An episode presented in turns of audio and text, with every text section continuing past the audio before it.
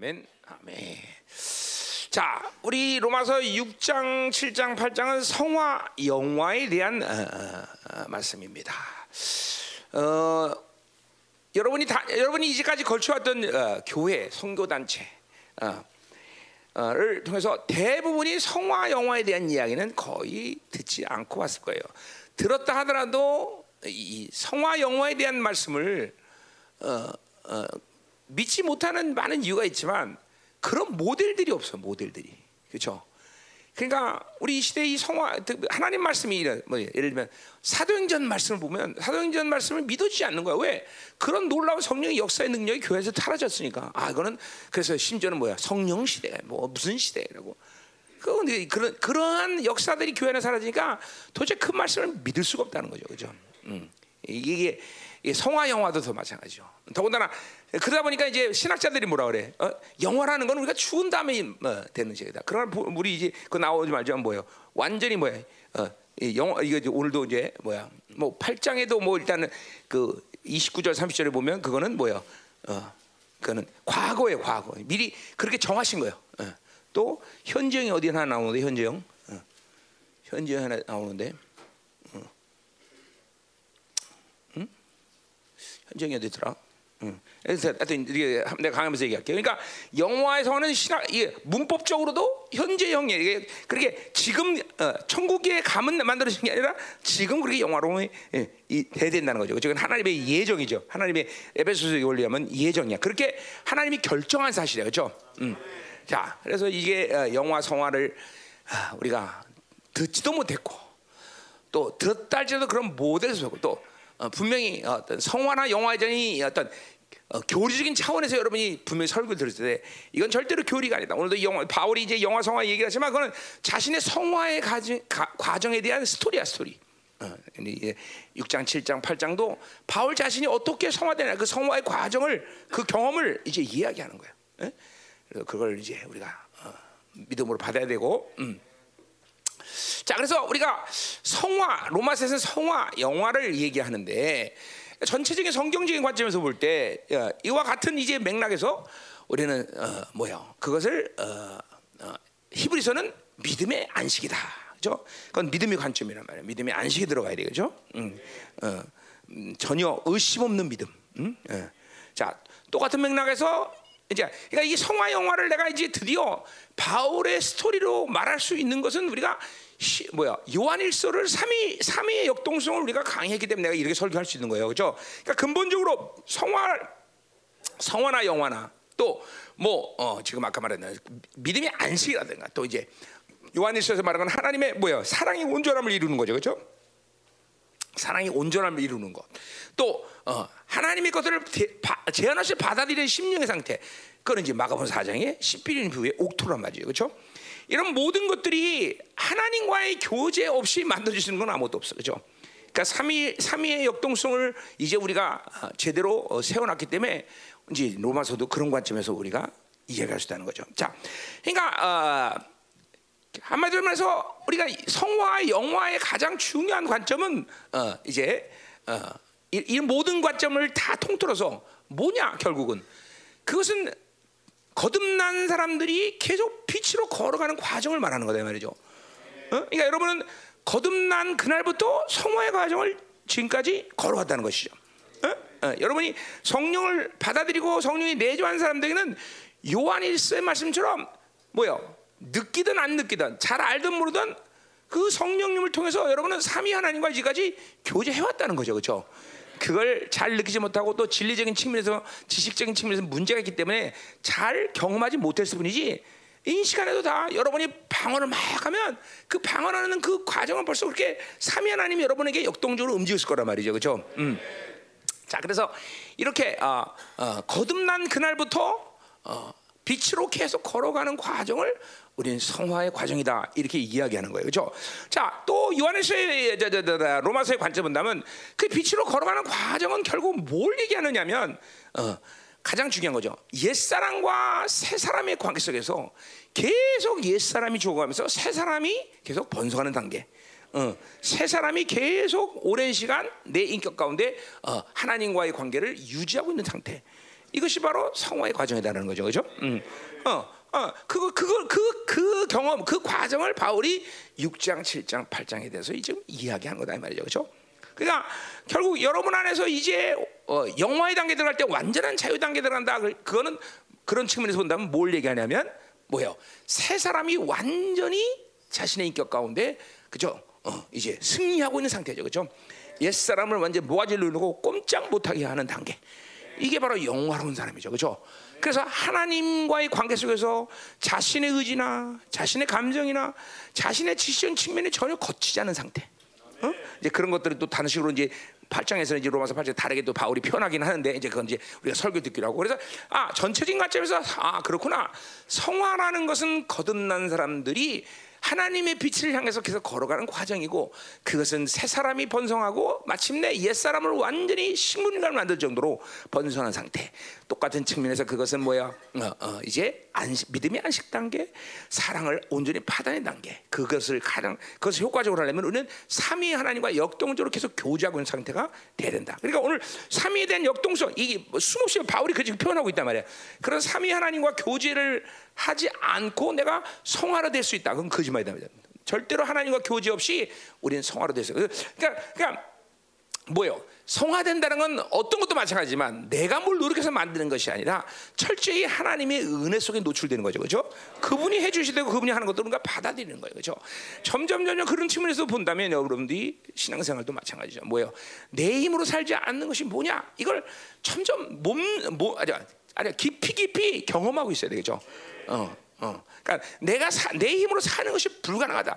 이런 것들은 여러분에게 지금도 이제까지 오면서 굉장히 이론적인 측면이 많았을 거라고. 뭐 안 그런 사람도 있지만, 그러니까 이제 이론이 아니라 아, 내가 안 하는 길에 은혜로서 하나님이 조수하는 인생이 이런 거로구나. 그렇죠? 뭐가 그것이 신앙생 기도가 됐든 아니면 여러분 직장생활 됐든 삶이 됐든 다 똑같은 측면이야. 응? 다 하나님이 주셔야만 우리는 살 수 있는 존재란 말이죠, 그렇죠? 그건 뭐 또 우리가 특별히 우리 열방을 깨달은 뭐가 아니라 그것이 하나님이 인간을 창조한 디자인의 원리란 말이죠, 그렇죠? 그분이 우리 그렇게 디자인했어요. 인간은 하나님이 좋아서 살도록 만들어졌다 이 말이죠, 그렇죠? 그러니까 그렇게 안 사니까 인생이 이 땅에서 그렇게 고통을 느끼는 거, 막 무기력해지고 막 묶이고 막, 그렇죠? 그래야 된다는 거죠. 자, 가자 이 말이야. 뭐 나도 그렇게 살던 사람 중에 한 사람이었으니까 30년까지는 자, 가자 이 말이야. 그럼 이제. 그런 측면에 대해서 우리 측면을 그런 전체적인 그림을 가지고 이제 6장, 7장, 8장을 한번 다뤄보자. 여러분 로마서 다 들었어요, 그죠? 나한테, 그죠? 예, 그때는 내가 그런 식으로밖에 강해할 수밖에 없던 시절이었어요. 왜? 삼위일체도 내가 삼위의 역동성도 뭐 제대로 건드렸지 않았죠. 뭐 또 뭐 옛 사람 새 사람은 얘기긴 했지만. 그것들을 여러분에게 얘기해 줄 수 이렇게 전면적으로 깔아놓고 얘기할 만한 그런 때도 아니었죠. 뭐 인간 예수도 얘기 안 했죠 그때는, 그렇죠? 그러니까 도대체 그때 로마서는 뭐 그렇게 또 그때는 히브리서 강의도 안 했어, 그렇죠? 요한일서는 했나? 그 요한일서도 안 했지. 뭐 그러니까 그때 로마서는 완전히 기초 단계 그리고 전체적인 틀 속에서 아웃라인만 제시한 거죠, 그렇죠? 그리고 내가 로마서를 또 강의한 적이 있던가? 없죠. 그 이외에 이제 그리고 지난번에 이제 시작한 거죠, 그죠? 집회에서 그때 이제 로마서 5장까지 그때 했던 거예요, 그죠? 이제 그런 지금 흐름 속에서 이제 6장, 7장, 8장을 내가 강의하는 거다, 그죠? 그러니까 공식적으로 지금 로마서는 두 번째 강의야, 그죠? 세 번째? 두 번째 강의 맞죠? 두 번째 강의. 그러니까 로마서도 내가 진짜 그러니까 그러고 보면. 강연, 그러니까 부분은 내가 많이 했는데 사실 집회 다니면서도 로마서는 내가 부분적으로 많이 했지만 전체적인 강의는 그러니까 우리 교회에서 2008년, 그렇지? 2008년 했을 거야, 그렇지? 내가 기억해. 2008년에 공식적으로 한 번 했고 그리고 이제 두 번째 하는 거야, 그렇죠? 그것도 이제 집회 통해서 우리 교회가 그냥 집회를 통해서 지금 하는 거죠. 이제 그럼 9장 또 이제 오늘 8장 끝나고 이제 9장은 또 언제 시작할지 또 이제 보자 말이야. 자, 로마서. 나 개인적으로는 뭐 어느 게 좋다 나쁘다 이렇게 말했지만 개인적으로는 로마서가 상당히 나한테는 쉽지 않은 성경입니다. 뭐 어느 건 쉽냐 그렇게 물어본다면 할 말은 없지만 그러니까 이게 네. 그런 거죠. 히브리서 그러면 그냥 내 스타일이야. 믿으면 돼. 그렇잖아. 히브리서 믿으면 안식에 들어가는 거예요. 그렇죠? 그나마 그게 훨씬 쉬워요. 근데 이 로마서는 그게 아니라 뭔가 하나가 풀어지면 그 다음, 하나가 풀어지면 또 그 다음, 하나가 풀어지면 그 다음. 요게 또 쉬운 사람이 있을까 보면 이런 식의 과정이 쉬운 사람이 있겠죠. 그렇죠? 그게 또 헬라적 방식이기도 하죠. 어떤 면에서는. 예. 근데 이런 것들이, 그러니까 로마서 내가 핵심을 얘기하는 거야. 지금 여러분 내가 개인적인 얘기하려고 그러는 게 아니라 로마서 핵심은 그러니까 의롭담을 지금 받지 않고 지금 성화를 듣는 것은 불가능해. 물론 들어서 지식으로 갖고 있으면 좋겠지만 그거는 이게 큰 유익이 안 돼. 반드시 의롭담이라는 과정을 그 사건이 여러분에게 있어야 되는 거죠. 그죠? 응? 그러니까 오늘 의롭담을 아직도 확증하지 못한 사람들은 어떻게 이 말씀도 돼? 일단 믿음으로 의롭담을 사모하면서 들어야 된다는 거죠. 아, 내가 의롭담을 받고는 앞으로 이런 과정을 갈 거구나. 이 믿음으로 들어야 된다는 거죠. 그죠?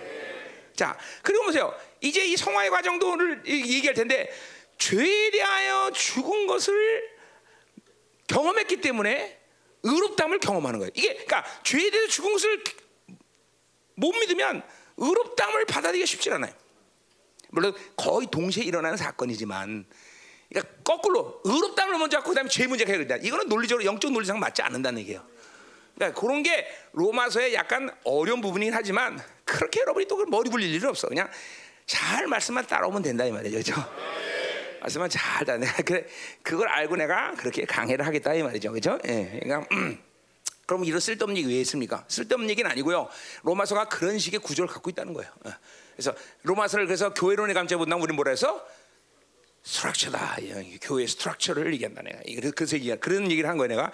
그러니까 이 로마서를 잘 알면 여러분의 교회라는 이 건물을 구조를 아주 튼튼하게 지을 수 있는 거죠. 그렇죠? 로마서가 굳건히 있으면 구조가 튼튼한 거죠. 그렇죠? 우리 건물 짓 때 누구냐? 응? 세준도 있고 또 옆에 누구냐? 응? 동환이. 응? 동원이. 그거 알 거야. 그렇지? 건물 때 그 H빔 그 골격 아니야. 그렇지? 그거 튼튼하지만 그거 흐느거리면 건물 무너져. 그렇지? 어, 맞아. 최준 집사. 맞아 안 맞아? 전문가들 좀 아멘을 해줘야 내가 진짜인 줄 알지. 자, 그래. H빔 그 건물이 튼튼해. 이게 로마서는 바로 그런 골격과 같다는 거예요. 골격, 그렇죠? 그렇죠? 여러분 근육이 튼튼한 것도 중요하지만 사람이 뼈가 튼튼해야 돼요, 그렇죠? 어떤 면에서 근육이라는 건 계속 운동을 하면 이게 강화될 수 있는 부분이지만 뼈는 이게 좀 천부적이어야 돼. 의사 선생님, 나 이거 또 예? 네, 맞습니다. 아멘. 그러니까 전문가들 아멘 해줘야 내가 사기치는 거 아니라고 얘기해요. 진짜 이 뼈라는 건 좀 타고난 면이 있어야 돼. 튼튼하단 말이에요, 뼈가. 그래서 이 우리 운동하는 사람들 보면 팔이 통뼈인 사람들, 통뼈 이런 사람들이 펀치가 굉장히 셉니다. 통뼈가 뭐예요? 이 뼈가 두 개로 나눠져 있다는 여기 뼈가 이렇게 했죠. 여러분들 누르면 여기 가운데 뼈 있잖아요, 그렇죠? 뼈가 없단 말이야. 근데 이게 거의 붙은 사람이죠, 이게 두 개가 뼈가. 그런 사람은 통뼈. 그런 사람은 펀치 맞으면 아파 막.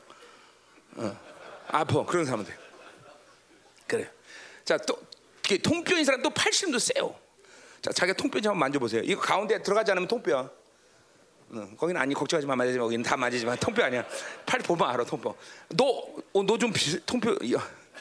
어? 너 통뼈지. 그래. 너 팔이 모양이 벌써. 야, 너 조심해. 사람 때리지 마라 너. 큰일 난다. 사람 때리면 너. 응? 예. 저런 애들이 팔 힘 진짜 세요. 조정희 목사 통뼈지? 어? 아니야? 어. 근데 팔씨름 잘해? 응? 이 통뼈들. 자, 그럼 마찬가지야. 이게 뼈가 튼튼하면 이게 골격이 몸이 전체 탁 사람이 튼튼하다는 말이죠. 자, 그래서 우리가 로마서 이게 골격 로마서를 이만 먹으면서 그냥 골격이 튼튼해지는 사람들 되죠. 자. 그럼 이제 갑시다. 자, 로마서 6장은 자, 이 그래서 성화의 과정이다. 성화의 과정을 사도 바울이 자기 스토리로 이야기하는 거야. 아, 그러니까 지금 막 이제 뒤에 가면은 6장 이 7절 이후는 거의 똑같은 말을 계속 반복하는 듯한 느낌이 들어요. 뭐 의롭다 못했다 또 죽었으면 뭐 저도 근데 살아났다. 거의 매절마다 똑같은 얘기를 계속 반복적으로 이야기하는 것이 들린다 말이죠. 그러면 설교하는 같은 사람들은 되게 힘든 거예요. 똑같은 말을 계속 해야 돼 그럼? 응? 이게 왜 그러냐면 바로 성화의 과정을 경험을 이야기하는 같은 얘기를 하는 거지만 같은 게 아니야. 활성화되는 거야. 활성 우리말로 하면 활성화된단 말이죠. 성화의 과정이란 말이죠. 응? 그래서 이렇게 물론 하나님과 지금 교제 상태죠. 또 물론 그렇죠. 삼위 하나님과 교제 상태고 그 교제 상태 지금 성화의 과정을 자기가 가고 그 성화를 통해서 지금 점점 더 거룩해지고 있다는 거죠. 그렇죠. 빛을 더 받아내면서 더 그렇죠. 어둠을 내면에서 산조 몰아내는 상태라는 거죠. 응? 그런 상태에서 이제 막 영적 전쟁이 막 내면의 전쟁이 치열한 것이 실장에서 기록되죠. 그렇죠. 오호라 나는 공관자로 나오면서 자기 내면의 전쟁을 또 토설한단 말이죠. 응? 네. 이런 성화의 과정의 스토리를 여러분들이 그러니까 지난번 요한에서도 스토리로 얘기했지만 이제 로마서도 내가 스토리로 얘기해 주는 거예요. 그렇죠? 그만큼 여러분들에게 말씀 스토리 얘기하는 게 뭐냐 도대체 실체라는 실체와 뭐 쉽다 어렵다를 떠나서 실체 바울이 성화의 과정 영화라는 말씀이 어떻게 실체되느냐 그러니까 우리도 믿음으로 그 실체를 받아들여야 된다는 거죠. 그렇죠? 내가 그런 의도로 설교한 적은 없지만 내가 그런 설교를 하면 옛날에는 여러분이 이론으로 받을 수밖에 없어요. 여러분의 영적 상태가 그러니까 이론으로 받은 거는 그러니까 뭐예요? 잠깐만 여러분이 내면에서 싸우면서 믿음으로 소화하면서 여러분 그걸 만들어가는 시간이 필요해. 그러나 이렇게 스토리로 내가 전할 때는 바울이 경험했던 모든 성화의 실체이기 때문에 이 현장에서 믿음으로 할 때 그냥 즉각적으로 성화되는 거죠. 즉각적으로. 원래 그게 사실 다 바로 권세에 대한 이 말씀에 대한 권세예요, 사실은. 그렇게 될 이제 확률이 높아진 거죠. 확률이. 오늘 또 다른 시간을 보내야 되는 게 아니라 오늘 그냥 이 현장에서 믿음으로 말씀을 때냐 바로 성화가 나한테 경험되지는 역사. 그게 뭐야 스토리라는 거야, 스토리. 예? 오늘 같은 날은 특별히 믿음으로 막 쫙쫙 말씀을 땡겨야 되겠죠. 그러면 그냥 말씀이 오는 그냥 현장에서 막 실체화되는 역사 일어난다 이 말이죠.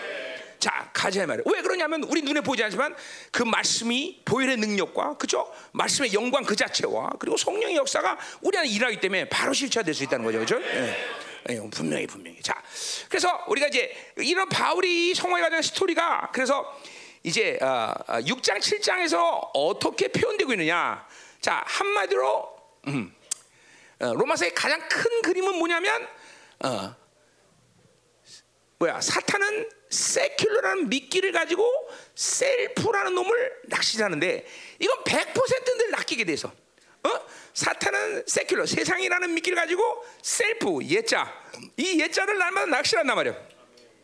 자, 그러니까 이 사탄과 세큘러 그리고 셀프라는 이 세 삼각관계가 끊어지기 위해서는 누군가 한번 분명 죽어야 돼. 그렇죠? 사탄이 죽든지 세상이 죽든지 세큘러는 세상이 죽든지 아니면 셀프가 죽든지 셋 중에 하나가 죽어야 이 질서가 깨진단 말이죠. 그렇죠? 자, 그렇다면 사탄은 죽을 수 있어 없어? 없어. 그거는 마지막 백보좌 심판 때까지 사탄은 죽지 않는단 말이죠. 그렇죠? 그러니까 그걸 죽이는 것은 지금 우리 현실의 삶에서는 불가능해. 그렇죠? 예. 두 번째로 세상은 죽일 수 있어 없어? 세상은 죽일 수 없어 또. 그거는 뭐예요? 그러니까 세상은 왜 못 죽어? 그것도 백보좌 심판 때까지 세상은 망하지 않는단 말이에요. 주님 강림 때까지. 그렇죠? 그러니까 우리 세상을 우리가 지금 죽이는 건 불가능해. 그러니까 늘 말하지만 귀신의 축사라는 건 귀신을 죽이는 작업이 아니라 귀신을 공간 이동시키는 거다, 그죠? 그러니까 그게 항상 축사라는 건 우리가 항상 사후 관리, 축사, 귀신 쫓는 게 핵심이 아니라 귀신이 다시 들어오지 않게 하는 거룩한 심령을 만드는 게 중요하다 그래서, 그죠? 또 어떤 논리야? 자, 그러니까 결국 죽어야 될 존재는 셀프라는 거죠, 그죠? 이 셀프가 죽을 때 세상은 셀프에 대해서 반응할 수 있어 없어? 없어. 죽은 놈한테 뭘 반응해, 그죠? 사탄은 죽었기 때문에 사탄이 반응해 안 해?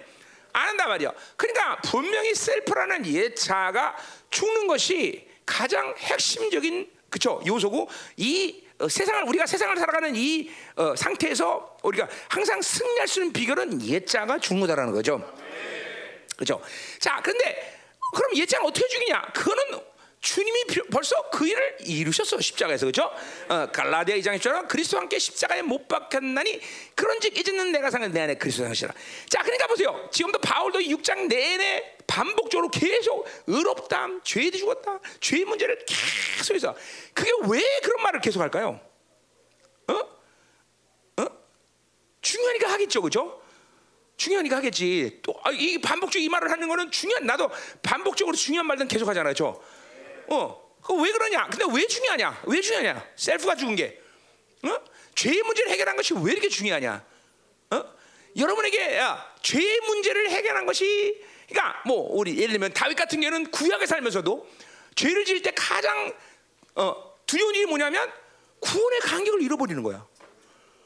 그죠? 성령이 내게 떠나는 게 가장 두려운 일이야.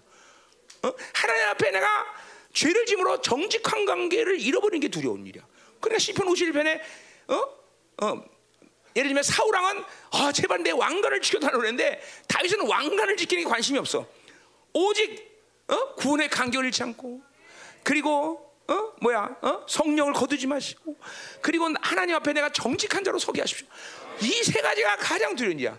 왜? 다윗은 뭘 한 거야? 이 세 가지를 인생을 살았는데 왕관보다 더 중요하고 이 세상에서 내가 떵떵거리 사는 일보다 훨씬 더 중요하다 이 말이죠. 네.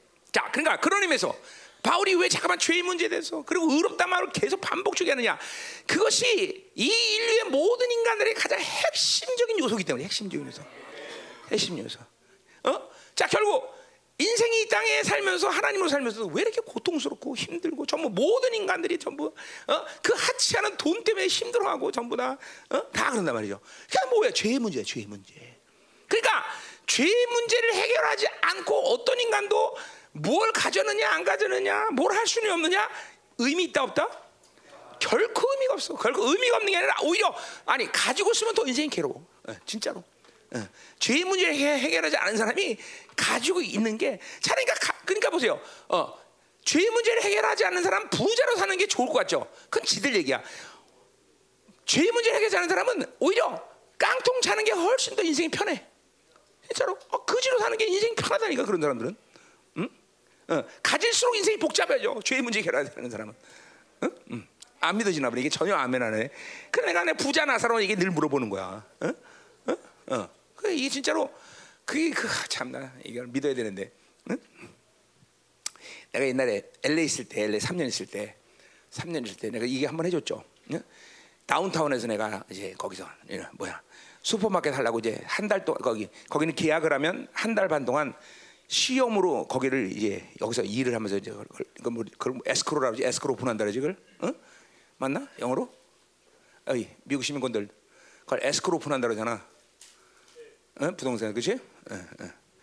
그래요. 그래 이제 그거를 한 달 동안 내가 거기서 이제 일을 해봤어요. 근데 거기 다운타운에, LA 다운타운에 전 미국 전국 거지는 다 모였어요. 날씨가 좋으니까 전국 거지가 걸로 다 모여. 근데 거기에 한국 사람이 3명 있었어요. 내가 보면 알아, 한국말은. 근데 한국말 하면 모른 척해. 근데 한 사람한테 내가 끝내 그래서 얘기를 했어. 아니 어떻게 이렇게 되셨으니까. 그 사람 하는 말이야. 그 사람이 뭐였냐면 변호사였어, 변호사. 변호사인데 마약 때문에 거지가 된 거야. 근데 그 사람 하는 말이야. 이 사람도 살만해요. 거지된 게 살만해. 왜? 변호사랑 막 인생을 복잡하게 하는 것보다 거지된 게 훨씬 단순하고 좋게 행복하다는 거지. 응? 이게 진짜 죄의 문제 해결하지 않은 사람은 거지 사는 게 속 편하다니까, 속 편해. 응? 그러니까 전혀 아멘 안 하는 거만 진짜라니까. 진짜. 진짜 이거 믿어줘야 돼. 응? 그 여러분 힘들잖아, 그렇죠? 자식 믿고 살려야지, 마누라 믿고 살려야지, 또 거기다 지독한 교회까지 만나서 또 신앙생활, 종교생활 해야 되지. 이거 얼마나 힘들겠어, 그렇지? 자, 그래서 보세요. 왜 이렇게 죄의 문제라는 게 중요하냐? 그러니까 결국 인생 가운데 모든 고통은 죄의 문제이고, 우리 예수님은 바로 인간에게 더 이상 그런 이 세상에 얽매여서 고통사람을 살지 않은 실적인 것들을 영적인 세계에서 해결해 놓으신 거예요. 다 풀어놓은 거야. 그러니까 사실 보세요. 이 죄의 문제가 해결됐다면 인생에서 일단 1차적으로 문제를 갖고 살지 않는 것이 가능해진 인생이 된 거예요, 여러분들. 이게 믿어줘야 돼요, 여러분들. 이게 예수님께서 영적으로 이 인간들에게 죄의 문제를 해결했다는 것은 더 이상 내가 이 땅에서 이 육체로 가지고 살아야 될 그런 근본적인, 그리고 본질적인, 그리고 어쩔 수 없이 살아가는 그런 모든 고통의 시간들을 선택 안 할 수 있는 권세가 주어진 거예요, 여러분들. 실제로 죄의 문제가 할 땐 그런 거예요, 그런 거. 그러니까 이 부분이 또 그거는 죄의 문제를 해결한 것 자체로 끝나는 게 아니라, 이제 죄의 문제가 해결되면서 그 다음에 이어지는 모든 종기로운 삶을 살 수 있는 길을 그분이 열어놓은 거다 말이죠. 그렇기 때문에 계속 죄에 대해 죽었다, 의롭다. 그러니까 보세요. 이거를 영적인 사람들 아니까 아까 다윗 얘기했지만 왕관도 필요 없다. 난 구원의 강경. 그러니까 이 의롭다면 강경을 놓치지 않고 사는 것은 그게 무슨 감정적으로 네가 정말 그거 해야 되니까 해야 되는 게 아니라 이토록 죄의 문제를 해결한 게 너무나 엄청나다는 거를 늘 믿음으로 갖고 사는 거예요. 아멘. 이게 바로 의롭다면 강경인 거예요, 여러분들. 어? 이게 실질적인 일인 거야, 실질적인 일. 물론 뭐 믿음의 눈을 열지 않은 사람들이 그 일이 실질적인 일인지 아닌지 지금 빵이 없는 게 훨씬 더 고통스럽겠죠. 그러나 죄의 문제를 그러니까 우리 식으로 얘기하는 거죠. 죄의 문제를 해결하지 않고 돈을 억만금을 뭐 할 것이고, 죄의 문제를 해결하지 않고 무슨 명을 가지고 무슨 권세를 가지고 그게 뭔 소용이 있어? 다 죽을 놈인데 아무 소용 없다는 거죠. 아무 소용 없다는 거죠. 백해무익이야. 아니 백해무익이야 더 악해진다는 거죠. 가진 것이 더 고통스러운 거야. 그럴 바에는 거지로 사는 게 낫다라는 거예요.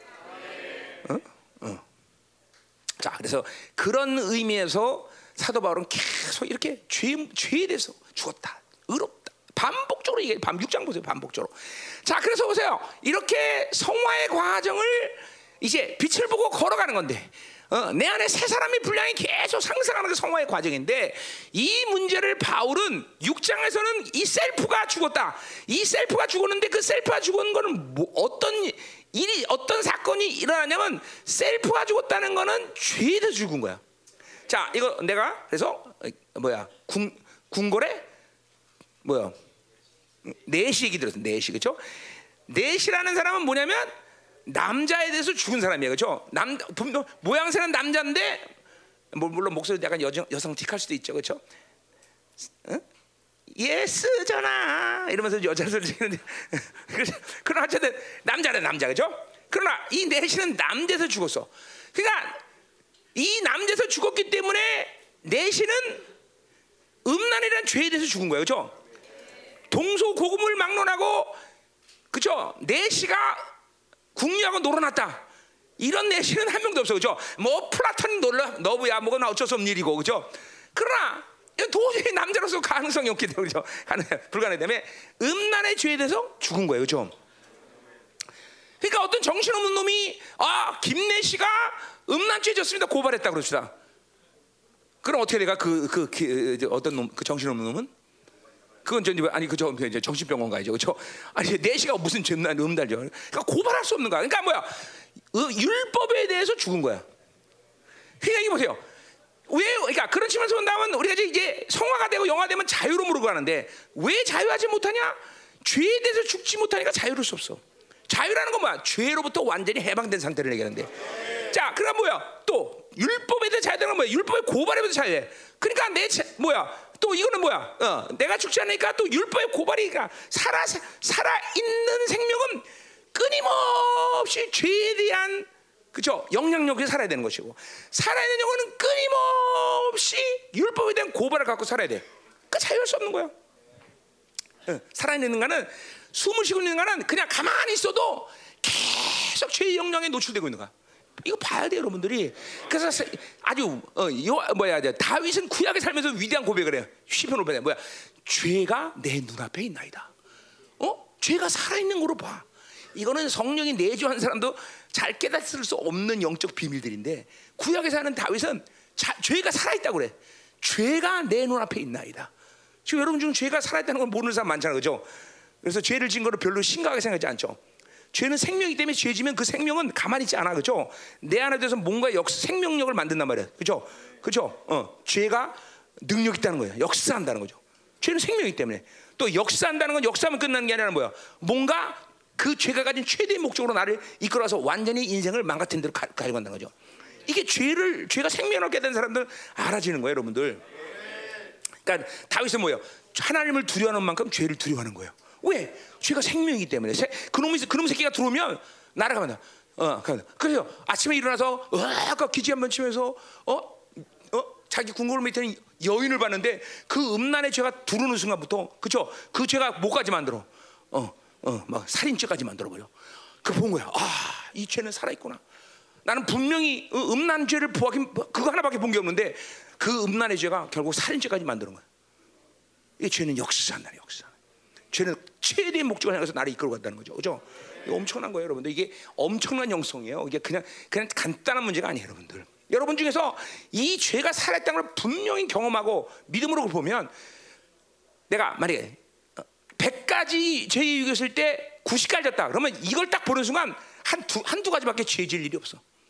그 정도로 엄청난 깨달음이란 말이에요. 죄가 생명이라는 걸 아는 거는. 응?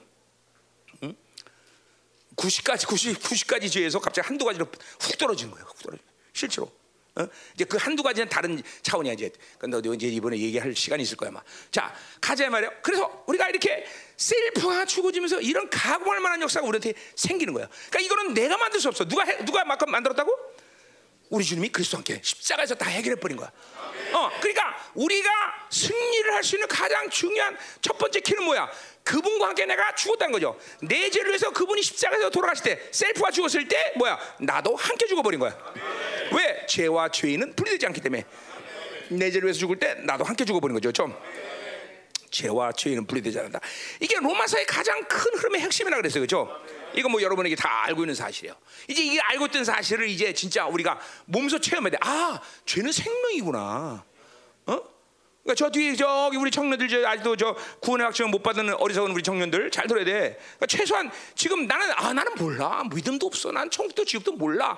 그렇게 몰라도 죄는 너희들에게 살아있는 역사하는 생명이야. 몰라도 죄는 계속 그죠?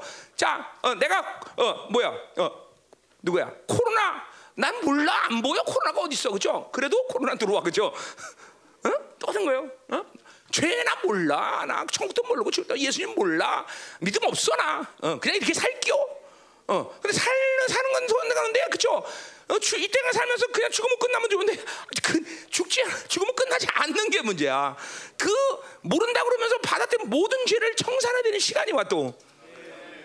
그러니까 이게 분명히 인생은 거듭남을 경험을 분명히 그 사건을 반드시 받아들여야 돼, 그죠? 중요한 거예요. 자, 그래서 이제 이 정말 셀프가 죽어지는데 이 셀프가 죽어진 간격을 이게 구원 의의 간격이죠, 그죠? 아, 주님께서 정말 엄청난 일을 해줬구나. 셀프가 죽었나? 셀프가 죽은 뭐예요? 죄에서 죽고 그리고 율법에서 죽었다. 자, 그래서 로마서 6장은 바로 그 죄에서 죽은 문제를 갖고 성화의 과정을 이야기하는 거고 7장 몇 절까지냐? 7장 6절까지는 율법에 대한 문제를 갖고 사도 바울이 얘기하는 거고 이제 7장 7절부터는 뭐예요? 삼각관계예요. 죄, 율법, 자기, 자신 이 삼각관계 갖고 이제 성화를 이야기하고 있다 이 말이죠. 자, 그러니까 이거 간단해. 야, 이거 전체적으로 간단하구나 이거 정말 그죠? 간단 안 간단해? 간단하다. 일단 간단하잖아. 간단하잖아. 얼마 간단해? 아멘해. 간단하잖아. 일단 간단한 건데 우리게 아멘해. 두려워하지 마. 두려워하지 마. 혹시 뒤통수 맞는 걸 두려워하면 안 돼요, 여러분들. 자, 그래요. 왜? 우리 뒤통수에 눈이 달렸기 때문에, 그렇죠? 할렐루야. 믿음 좀 아저씨 거기 앉아 있어? 여기 앉아 있고, 안 앉아 있고? 코로나 검사하려도 안 하고. 자, 가자 말이에요. 자, 그래서 6장은 뭐라고? 죄에 대한 문제를 가리는 거, 성화의 과정. 그리고 7장 6절까지는 바로 율법에 대한 문제야. 그리고 7절부터는 이제 삼각관계, 죄, 율법, 나에 대한 삼각관계 갖고 이제 이야기가 나오죠. 자, 8장부터는 영화로움에 대한 게 이제 성화의 극치류는 영화로움이 갈 때 어떤 현상들이 일어나는 것인가, 어떤 종기, 어떤 권세, 어떤 영적인 상태가 될 것이냐. 이것이 이제 8장에서 이제 바울이 이야기한단 말이죠. 자, 여러분 소문 들었지만 자매들은 6장을 한 번에 다 끝냈어요. 한 번에. 7장도 한 번에 끝냈어요. 한 번에. 그럼 8장을 그렇게 오래 한 거냐? 아, 그건 아니에요. 그건 아니고 놀았어요 그 동안에. 그러니까 오늘 우리 형제들은 그죠? 그렇게 한 번에 끝낼 수 없을 것 같아서 이제 일단 11절까지 끝냅시다 일단. 끝내자 말이요. 뭐 한 번에 끝내기 꼭 좋은 건 아니에요. 그래서 설렁설렁 끝냈는데 이제 우리 형제들하고는 좀 자세하게 그죠? 곱씹으면서 그죠? 정밀 타격을 하면서 우리 지나가자 말이에요. 자, 그러니까 이제 전체적인 그림이 끝난 거예요 오늘 말씀이, 그죠? 전체 말씀 끝난 거예요. 자, 그래서 이제 가장 중요한 핵심 바로 성화란 뭐냐 얘기했고, 그래서 성화에 대해서 우리가 내 자아가 주는 것이 가장 중요한. 그러니까 다시 한번 얘기하지만 여러분들의 성화의 의롭다함을 받은 사람들은 인식을 해서 그런 게 아니라 일부러 그렇게 살아야 되는 문제가 아니라 의롭담을 갖는 것이 지금도 말했지만 이 죄의 문제라는 것이 인생에서 가장 중요한 일이고 가장 간격선이기 때문에 이 구원의 간격, 의롭담의 간격을 잃어버릴 수가 없어 사람이. 나도 내 31년 전에 하나님이 나한테 구원시킨 그 날의 간격, 그러나 그 날의 간격을 회상하는 건 아니지만 그 의롭담을 받아들인 놀라운 사건에 대해서 몰라. 안 그런 날도 있었을 거야 분명히. 근데 기억은 못하겠었는데 한 번도 빠짐없이 그 의롭다움의 사건에 대한 고백, 그리고 내 안에 계신 그로 인해서 오신 성령님, 그리고 말씀, 보혈의 능력, 이 묵상을 한 번도 나는 게을리 해본 적이 없어.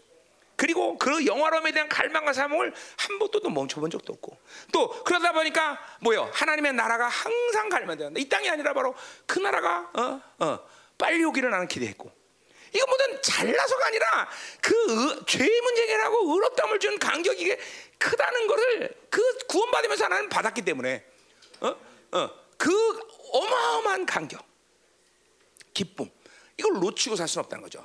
그러니까 다시 말하면 반대로 뒤집어서 얘기하면 원수들은 그러니까 여러분들에게 하나님의 사람으로 이렇게 성화의 과정과 영화의 과정을 가지 못하게 하기 위해서 어떻게 하겠어?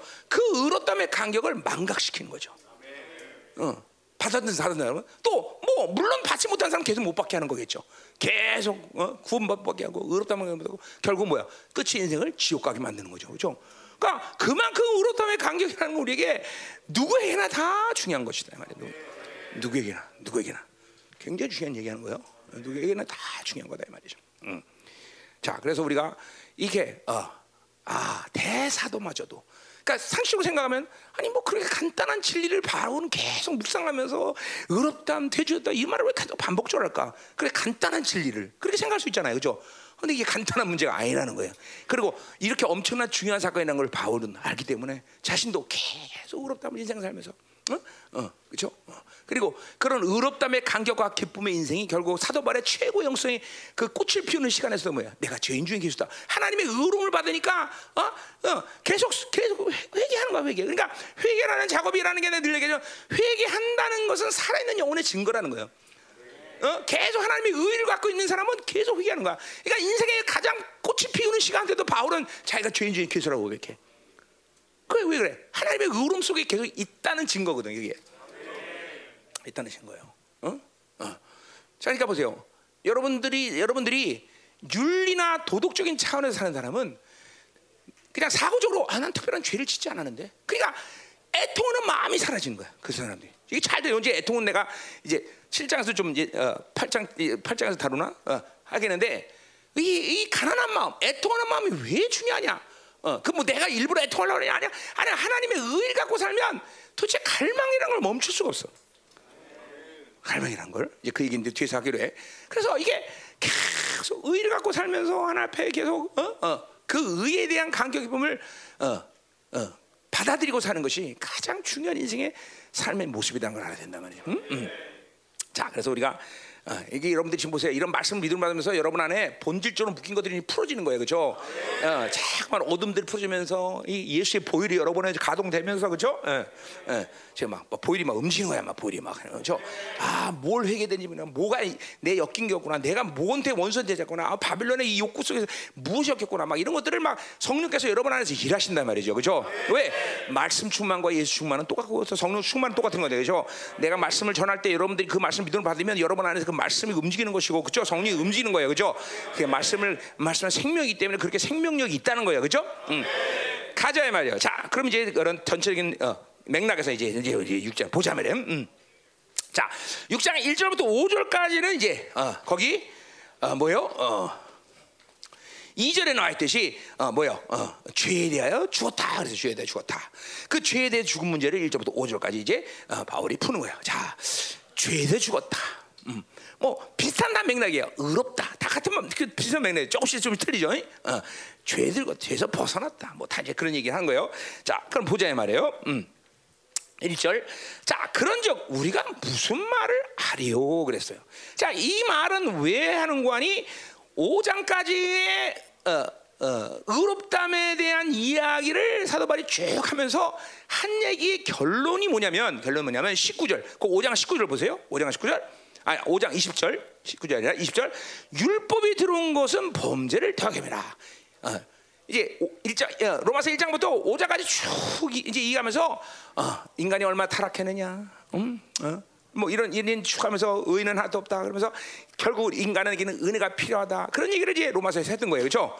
자, 그런 얘기를 이제 결론적으로 뭐라고 하니까 결론적으로 뭐냐면 율법이 들어왔다 그랬어요, 20절에. 자, 율법이 들어왔다는 건 율법 껴들었다. 그 말은 뭐요? 껴들었다는 건 뭐요? 내가 새치겠다 그러면 나는 뭐야? 새치기 하면 사람들이 거기 왜들 새치기 합니까? 그러고 내가 빼낸단 말이죠. 그래요? 그래요. 중국 갔더니 돈만 주면 새치기가 얼마든지 가능하더라고요. 중국은 정말 좋은 나라야, 그렇죠? 돈만 주면 새치기 하는 거 다른 사람들이 아무 소리 안 합니다. 정말이야. 이게 공산주의가 그런 게 또 묘미가 있더만. 그래서 김영수랑 나 극장 갔을 때 기차역에서 한 번도 줄 선 적 없습니다. 우리 비리 저지른 거야 이거. 그래 주면 비리가 아니야, 그렇지? 합법적이야, 그렇죠? 우리 돈만 내면 얼마든지 그냥 줄 안 서고 그냥 바로. 안 그러면 몇 시간 줄 서 있을 판인데, 그렇죠? 사람도 얼마나 많은지 또 거기는. 돈만 내면 그냥 우리 그냥 들어가서 이렇게 계세요 아저씨 이런단 말이야, 그렇죠? 그러나 일반적으로 껴드는 건 죄란 말이죠, 그렇죠? 자, 그러니까 율법은 껴들었다는 거예요. 그 말은 뭐예요? 우리 인생살이에서 율법은 본질적인 삶이 아니라는 거야. 그러니까 율법이라는 건 우리 안에 본질적으로 필요한 요소가 아니라는 거야. 그러니까 그만 필요치 않은 요소를 갖고 사니까 그 율법을 살면 인생이 편하겠어? 어떻게 즐겁겠어? 어떻게 그냥 행복하겠어? 말을 해줘 좀, 말을. 안 행복하지, 그렇죠? 근데 여러분 중에는 율법으로 사는 게 편하게 느껴지는 사람이 있어요. 차라리 그게 나아, 그렇죠? 네가 알아서 그러면 굉장히 복잡해져 인생이, 그렇지? 그렇잖아. 요거 해라 저거 해라 탁탁탁 정해지면 잘해. 근데 네가 알아서 해라 그러면 막 어떻게 해야 될지 몰라, 그렇지? 막 그래서 있어. 율법이 편한 거다 편한 사람이 있단 말이죠, 그렇죠? 그만큼 바빌론에 묶여 사는 거야 율법이 편한 사람은. 응? 한번 손 들어봐요. 율법이 편한 사람 맞네. 됐어.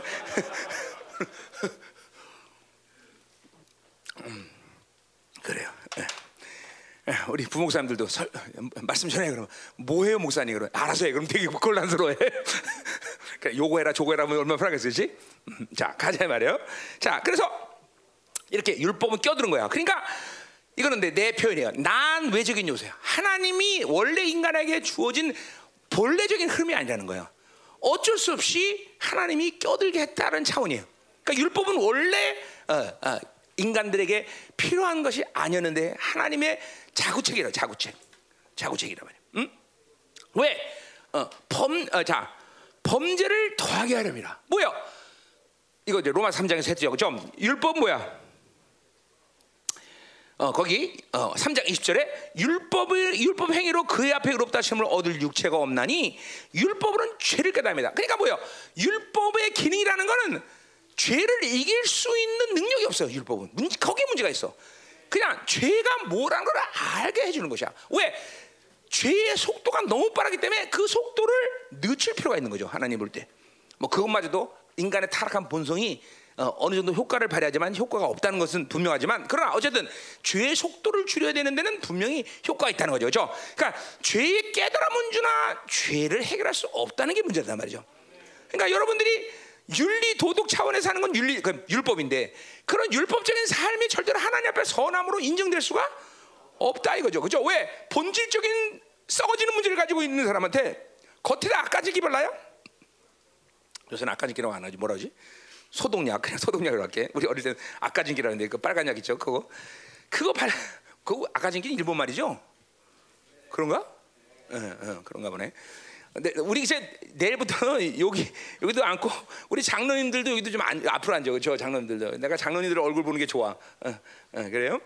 그러니까 요 첫째 둘째 줄 안에 장로님들 다 앉아 들어오세요.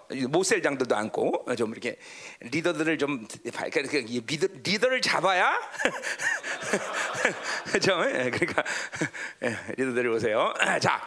그렇다 이 말이죠, 그렇죠? 이 빨간 약 발에 소용없다. 똑같은 거야. 자, 가자 말이에요. 그래서 범죄를 더하게, 이 죄를 깨닫게 하는 기능밖에 할 수 없다는 거죠. 그러니까 자, 그러니까 이게 참 원수의 전략인 거예요. 물론 하나님이 그래서 율법을 준 것이 원수의 전략이냐 그런 말 아니죠. 율법은 선하다고 뒤에서 얘기하는데 이거를 타락한 인간의 본성으로 해서 원수들이 그거를 전략전하죠. 이제 그게 어디 나와요? 7장 8절에 나오죠. 그래서 죄가 기회를 타서 계명으로 말미암아 내 속에 온갖 그러니까 도둑질하지 말라고 계명이 말하면 도둑질하지 말는데 이 타락한 인간의 본성은 그거를 도둑질하는 뭐야 정보로 삼아버려. 자, 이 타락한 인간. 그러니까 이게 그러니까 보세요. 하나님의 본래적인 하나님의 인간에 대한 의도를 벗어나서 그 어느 것도 가져서 인간에게 유익할 건 아무것도 없다는 거야. 이게 명심해야 돼. 진짜요. 그냥 뭐야? 하나님의 본래적인 흐름이란 뭐야? 은혜 외에는 아무것도 인간에게 유익한 게 아무것도 없어. 그러니까 은혜 없이 가진 돈, 내가 늘 그런 거야. 은혜 없이 가진 돈, 인생 망가져. 은혜 없이 가진 사람, 인생 망가져. 이거 아주 명심해야 되는 거야, 명심해야 돼. 아니, 100% 내가 보장할 수 있어, 100%. 응? 그래서 인생 안 망가지면 나한테 와. 내가 대표해서 지옥 가줄게. 절대적이야, 절대.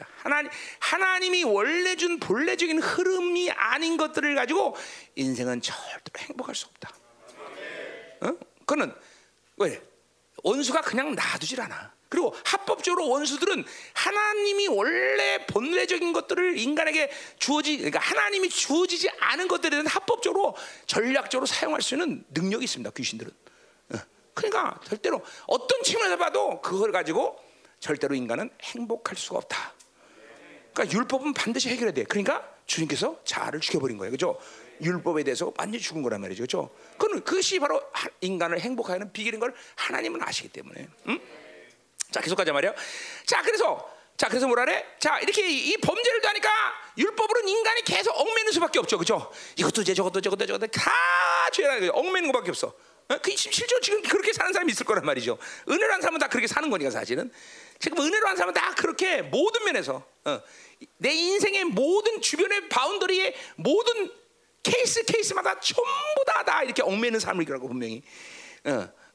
없어도 문제, 있어도 문제, 저 사람이 무슨 말을 해도 문제, 부인이 뭐라 해도 문제, 고통스럽고 다 문제 어쩔 수 없어. 다. 뭐 이게 인간의 이게 하나님이 없는 인간들의 본성인데 어떡하겠어. 자, 그래서 누가 오셨어?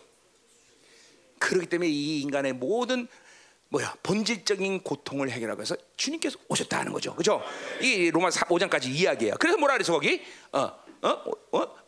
그러나 죄가 더한 것은 은혜가 넘쳤다. 자, 그러니까 보세요. 이제 죄로 인해서 율법을 줘도 죄는 깨닫고 죄는 점점 더 많아져. 그렇기 때문에 예수님이 이 땅에 오실 수밖에 없었죠. 그죠? 인간의 몸을 입고 이 땅에 우리와 같은 모습으로 오셨다는 거죠. 그죠? 그것이 바로 은혜인 거죠. 그 죄의 문제를 해결해서 십자가에서 모든 죄의 문제를 해결한 것이 하나님의 은혜의 핵심이다 말이죠. 그렇기 때문에 이제부터는 뭐야? 죄를 해결하려면 뭐가 필요한 거야? 율법이 필요한 게 아니라 뭐가 필요해? 은혜가 필요한 거죠. 그분이 이루신 모든 사건들을 받아들이는 은혜가 필요하단 말이죠. 자, 그런 측면에서 본다면 뭐야? 죄가 있으면 뭐야? 은혜만 받아들이면 그렇죠? 죄의 문제는 해결되니까 죄가 있으면 뭐가 있다는 거야? 은혜가 있다는 거야. 그러니까 은혜가 넘치려면 방법은 뭐야? 이제부터는 죄를 더 많이 지면 되죠. 뭘 먹여요? 쉬운 일 갖고 이렇게 어렵게 생각해. 그렇죠? 이제는 은혜를 받으려면 죄를 많이 지면 돼. 할렐루야. 아멘에 일단 아멘. 그죠? 제가 진짜 얼굴 잘 생겨서 그런데 왜 그래? 약간 아멘에. 자, 일단 보여? 뭐라고요? 은혜를 더 받으면 어떻게 한다고? 죄를 더 주면 돼요. 죄가 많으면 은혜가 되는 거예요. 자, 이게 무슨 말이야? 이제 그 말을 갖고 이제 지금. 오늘 6장 1절 얘기한 거예요. 그런 지금 무슨 말하려 은혜를 더하게 죄를 더하겠느냐? 그 얘기를 하는 거예요. 그렇죠? 자, 그럼 이제 은혜를 받으려면 죄를 더 많이 져야 되느냐? 일단 1차적으로 말은 그런 거야. 그렇죠? 진짜 죄를 더 많이 져야 돼. 그렇죠? 응? 자, 근데 여전히 우리가 이제 문제가 있는 거죠. 그렇죠? 뭐요? 자, 이게 결론적으로 이 말은 뭐예요? 죄의 깨달음이 많아야 된다는 거죠. 그렇죠? 은혜를 더하면 될수록 자, 그러니까 보세요. 어떤 사람은 전혀 은혜가 얄팍한 사람들은 그게 죄인지도 몰라. 그러나 은혜가 깊을수록 옛날엔 죄가 아닌데 더 많은 죄가 드러나. 그죠? 그래서 우리가 주님은 예수님이 베드로한테도 얘기했어. 50냥을 진 사함 받은 놈이 더 사랑하는 받느냐? 100냥 받은 죄에서 사함 받은 놈이 더 사랑받느냐? 누가 더 많이 사랑받는 거야? 100냥 받은 놈, 100냥 사함 받은 놈이 더 은혜 많이 받는단 말이죠. 그만큼 죄에 대한 분량을 크게 깨닫다는 건 뭐야? 은혜가 그만큼 크다는 거죠. 그렇죠? 그러니까 은혜 원리가 그래. 이제 그거 갖고 이제 설명하는 거야. 그러니까 자, 그래서 보세요. 이제 그게 이제 그 말인데 이 구장 이절에서 은혜를 그래 무슨 말이에요? 은혜를 더러 죄를 더 과하게느냐? 상식으로 생각하면 그래요. 죄짓고 회개하고, 죄짓고 회개하고 그러면 끊임없이 죄짓고 회개하면 되잖아. 그럼 우리 죄 문제 해결되죠, 그렇죠? 그래 안 그래? 죄짓고 회개하고, 죄짓고 회개하고, 죄짓으면 끊임없이 그렇게 하면 되잖아, 그렇죠? 근데 문제 거기 문제가 뭐가 있어? 죄짓고 죄졌는데 주님이 강경하면 큰일 나는 거예요, 그렇죠? 그렇잖아. 죄 짓고 회개하고 나서 강림하시면 되는데 해피로 재수없게 그죠? 죄 짓는데 강림하셔.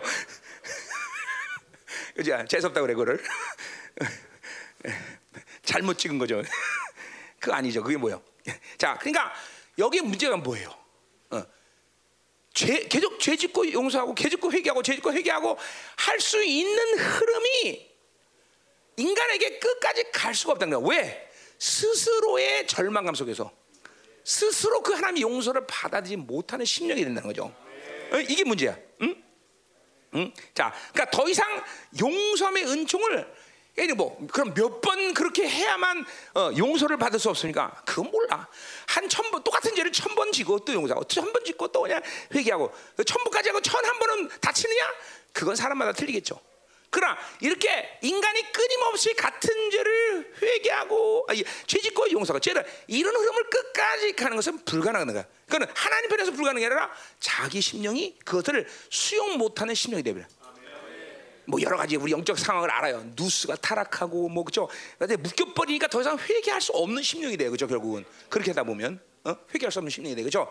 그러니까 이 문제는 벌써 영적으로 맞지 않는 케이스야, 그죠. 그래요, 그래요. 자, 그러니까, 그러니까 보세요. 이런 이제, 그러니까 은혜가 완전히 차단된 상태에서, 그러니까 기름 부심이나 이런 하나님 임재가 완전히 차단된 상태는 더 빠른 시간 내에 회개할 수 없는 심령이 만들어지겠죠, 그렇죠? 여러분들이 일반적인 교회 다닌다. 그러면 이제 더 빠른 시간 내에 심령이 굳어져 버려, 그렇죠? 근데 열방교처럼 이런 교회 상태, 이런 교회 상태는 그렇죠? 오랜 시간 동안 죄짓고 회개하고, 죄짓고 회개하고 할 수 있는 여지가 굉장히 많겠죠. 그렇죠. 그러나 여전히 우리 열방계를 할지라도 여전히 무한대로 그렇게 살 수는 없다라는 거예요. 반드시 더 이상 회개할 수 없는 심령이 된다는 거죠. 계속. 그러니까 동일한 죄, 이런 거죠. 내가 말한 건 동일한 죄에 대해서 얘기하는 거죠. 말하자면 거짓말하는 죄를 계속 밥 먹듯이 매일같이 똑같이 하면서 한다. 똑같이 핸드폰 보면서 그 죄를 계속 회개하고, 언제까지 할지 모르겠지만 동일한 죄를 계속 반복하면서 회개하고 이렇게 하는 것이 끝까지 갈 수는 없다는 얘기예요. 하나님 편에서는 안 그래. 여러분들이 믿음만 되면 끝까지 회개하면 끝까지 용서하셔, 그렇죠? 그러니까 이를 악물고 회개해야 돼, 그죠? 똑같은 일 저도, 그죠? 일단은 그래야 된다 말이죠. 이를 악물고 그냥, 그죠? 일단 감동이 되든 안 되든, 그죠? 죄를 고백하는 거야 무조건, 그죠? 그게 가장 중요해. 그냥 의롭다에 대한 그것도 믿음이야. 그런 의롭다에 대한 믿음이란 말이죠. 참 별걸 다 가르쳐야 되지 않네. 자, 가자 말이요. 자, 그래서 자, 2절로 가잖아. 2절이 돼서 1절은 그렇게 해결을 한 거예요. 자, 그러니까 핵심은 뭐예요? 20절, 5장 20절을 그렇게 다시 반복해서 사도 바울이 얘기한 거예요, 그렇죠? 그러니까 은혜를 더하려고 죄에 과하겠느냐? 그럴 수 없다는 대답을 예상한 거예요. 실제로 2절에 보니까 그럴 수 없다라는 거죠, 그렇죠? 자, 그것은 뭐예요? 아까 말했지만 내 심령의 기능상 더 이상 회개할 수 없는 심령이 될 수밖에 없다는 것이고, 두 번째로 이제 2절부터 이제 그것을 얘기하는 거야. 그럴 수 없다. 왜 그러냐? 은혜의 원리는 그렇게 상식적으로 생각할 때 죄짓고 용서하고, 죄짓고 용서하는데 은혜 원리는 그렇게 되지 않는다는 거죠. 자, 그 얘기를 2절에서 이제 해야 되는 거예요. 자, 그러자 2절 가자 말이요. 자, 그래서 그럴 수 없느니라. 죄에 대하여 죽은 이가 어찌 그 가운데 살리라. 그러니까 보세요. 문제는 뭐냐면 주님께서 은혜를 갖고 죄의 문제를 해결하실 때, 의롭다함을 줬을 때, 옛사람이 죽었을 때, 이때 어떤 일이 생겼냐면 죄에 대해서 죽었는데 더 이상 뭔지는 모르지만 그 죄 가운데 살지 않을 그런 뭔가를 조치를 취하셨다는 거예요. 이게 은혜 속에서의 비밀이란 말이죠. 자, 이제 알아요? 우리가 로마서나 모든 성경 가운데 초대교회 성도들은 얘기하든 안 하든 뭐를 숨어 있어야 돼서 옛사람과 새사람이 숨어 있다. 이걸 항상 기억하고 있어야 되겠죠. 이게 항상 중요한 거죠. 옛사람과 새사람을 기억해야 돼. 자, 그러니까 보세요. 2절 보니까 그런즉 그럴 수 없느니라. 자, 그렇게 죄짓고 용서하고 죄짓고 이거 똑같은 일을 반복적으로 계속 똑같은 흐름으로 인생을 사는 것이 불가능하다. 1절에서는 뭐예요? 기능상 심령이 굳어지기 때문에 더 이상 회개할 수 없는 신인데니까 그럴 수도 없고, 2절은 죄 뭔가 그렇게 하지 않을 수 있는 조치가 은혜의 원리 안에 있다라는 거죠. 그렇죠? 그럴 수 없느냐 죄에 대한 죽은 우리가 어찌 그 가운데서. 자, 우리라는 말. 자, 이제 내가 6장 7장 8절 하면서 이제 이 성화는 반드시 교회됨을 통해서만이 해결된다라는 걸 얘기를 해요. 자, 이 공동체 언어가 여기 다 나와요. 우리 뭐 세례란 말도 그 다음에 다 공동체예요. 자, 왜 그러냐? 성화와 영화라는 것은 구원은 여러분이 개인적으로 주님을 어떤 방식으로 만나서든지 해결할 수 있어. 아랍 세계에서는 지금 뭐야? 자전거 타고 가다가 갑자기 예수님 만나서 구원받는 사람도 있고 막 별 사람이 다 있는 거예요. 그렇죠? 그러나 성화와 영화는 반드시 교회 차원에서 하나님이 교회를 통해서 이제 8장에 들어간 뭐야? 교회를 통해서 그 풍성의 원리를 다 주는 거다 말이죠. 그러니까 교회됨에 대하자면 성화와 영화는 없는 거야. 그러니까 보세요. 왜 원수들이 마지막 시대에 교회를 철저히 죽여야겠어? 성화 영화를 못하게 만들고, 성화 영화 취소된 자는 어느 시간 속에 들어면 구원과 취소되는 시간이 올 수 있어요. 그러니까 교회를 죽이는 일이 가장 원수 편에서는 중요한 거예요. 그렇죠? 정말 중요한 거예요. 자, 그래서 보세요. 이게 몇 년든지 기억이 난다는 얘기예요. 이게 로마서 강의에서 가장 중요한 핵심은 이 신득이다. 그게 마치 로마서의 모든 것이 그냥 얘기한단 말이죠. 그래서 이제까지 다 신학교에서 그렇게 해서 원수의 전략이다 말이죠. 로마서는 이 신득이가 핵심이 아니라 성화 영화가 핵심이다 말이죠. 성화 영화 이야기를 하기 위해서 이 신득이를 얘기한 거예요. 이런 것도 그러니까 엄청난 원수의 전략인 거예요, 사실은. 마치 그러니까 하나님 믿고 천국 가는 게 우리 신앙생활의 목표인 점 얘기한단 말이죠. 그건 아니다는 거죠, 그렇죠? 그리고 바울은 구원받았다 이 표현도 쓰긴 쓰지만 거의 안 써. 의롭다. 항상 의롭다이란 말을 많이 써. 그건 왜 그러겠어? 그것은 천국 가는 것이 핵심이 아니라 뭐야? 하나님과의 관계성이라는 거예요. 관계성. 그건 뭐야? 성화 영화를 통해서 하나님과 온전한 관계를 이루어가는 것이 가장 중요하다는 거예요. 그죠? 그러니까 내가 로마서 강의할 때 항상 여러분들에게 내가 이 신득이가 핵심이라는 말은 전혀 해본 적이 없어. 그죠? 만약에 이 신득이가 핵심이라면 로마서 3장까지 기록하고 끝내버리면 돼. 그게 아니라는 거죠. 성화 영화. 그리고 그런 영화로운 삶이 뭐냐? 이게 로마서의 핵심이란 말이죠. 그죠? 자, 가자 말이에요. 자, 그래서 2절 이제 보는 거예요. 2절. 그럴 수 없느니라. 절대로 그럴 수 없어. 이건 이제 뭐야? 좋은 측면에서 은혜 원리 안에 죄를 짓지 않는 뭔가를 하나님께서 심어놨다는 거죠. 그건 뭐야? 옛사람, 새사람을 얘기하는 거죠. 그러니까 그럴 수 없다. 죄에 대하여 죽었다. 자, 그러니까 죄에 대해서 죽었다라는 건 뭐예요? 이제는 죄가 더 이상 기능을 발휘할 수 있다 없다? 없다. 근데 그게 뭐야? 그게 바로 우리라는 거죠. 여기 우리는 뭐예요? 그러니까 죄에 대해 죽은 자들의 모임이죠. 그죠? 그러니까 공동체는 근본적으로 뭐예요? 거듭남을 받은 사람들이 하나님 관계를 맺고 예배드리고 하나님을 섬길 수 있는 곳인 거예요. 그죠? 그러니까 초대교회의 상황을 보면 우리가 이해할 수 있어. 초대교회는 거듭남의 확증이 없는 사람들은 절대로 공동체의 본 예배에 못 들어온다 이 말이죠. 그죠? 그 사람이 거듭남이 확증하고 본 예배에 오는 날은 무슨 날이야? 바로 3절 나오지만 세례를 받는 날이라는 거죠. 그죠? 이게 바로 초대교회가 강력히 뜻하는 가장 중요한 핵심이다. 그죠? 사실 그렇잖아요. 예배란 뭐예요? 우리 구원의 간격을 가지고 구원자인 그분을 예배하는 게 그저 예배란 말이에요. 그죠? 그러니까 거듭나지 않고 어떻게 예배를 드려? 못 드리는 거 사실이죠.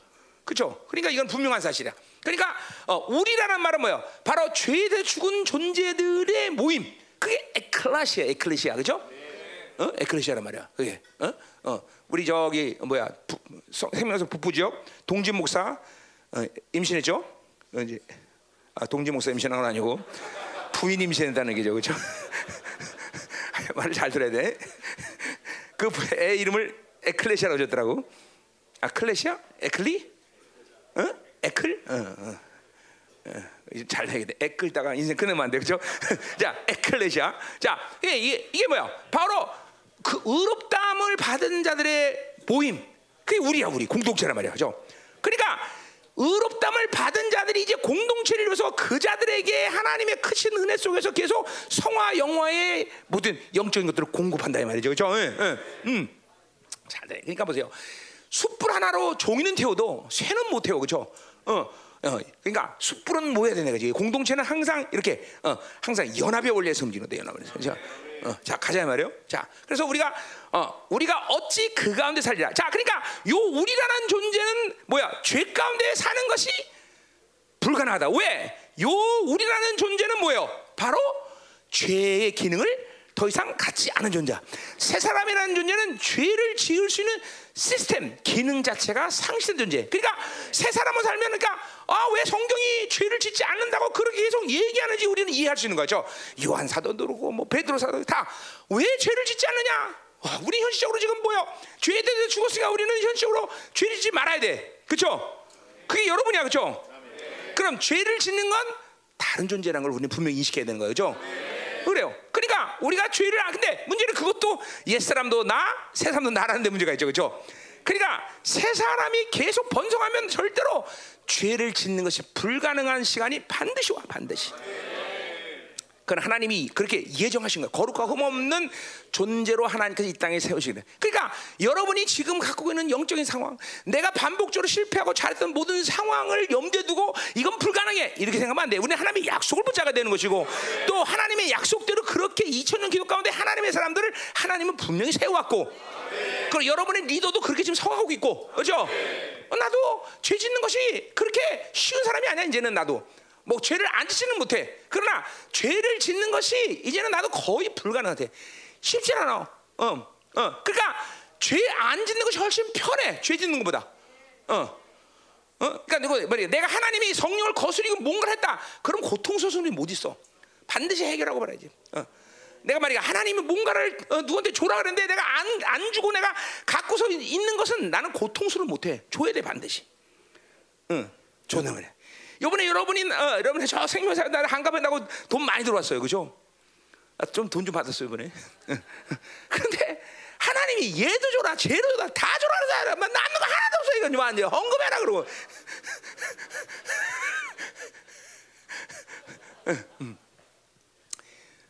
그러니까 그렇게 성령을 죄를 유명한 죄를 안 짓는 건 몰라. 성령을 거스르고 사는 건 불가능한 시간이 왔어. 그러니까 내 중심에서 내 이유로 뭔가를 행하는 건 불가능하단 말이에요. 이게 왜 그래? 31년 동안 계속 나는 새 사람을 번성시켜 왔기 때문에 그렇단 말이에요. 그 새 사람 뭐야? 지금도 알지만 죄에 거할 수 있는 죄의 기능 자체, 죄를 지르는 시스템 자체가 없어. 그러니까 뭐야? 송충이는 뭐만 먹는다? 송충이가 소고기 먹는 사람이 못 들었어요, 그렇죠? 그거 똑같은 거야. 송충이는 술 먹듯이 새 사람은 죄를 먹을 수가 없어. 죄를 먹는 놈은 그건 옛 사람만 먹는다는 거죠, 그렇죠? 그래요, 분명한 거예요.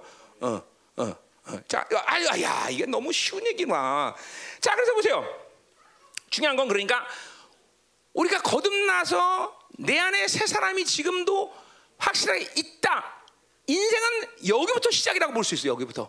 이게 안 되면 인생이 아니야. 여러분 뱃속에 있는 아기를 물론 생명이라고 얘기하지만 그거를 인간이다 이렇게 얘기하기에는 조금 그렇죠. 좀 힘든 부분이 굉장히 많아요, 그렇죠? 무슨 말인지 알죠, 그죠? 걔가 뱃속에서 응애 하고 태어나야 그거 인간이다 그렇게 얘기한단 말이에요, 그죠? 그렇잖아. 그러니까 서양의 철학적 관점에서 볼 때는 인간이 뱃속에서 나와야 인간이기 때문에, 그죠?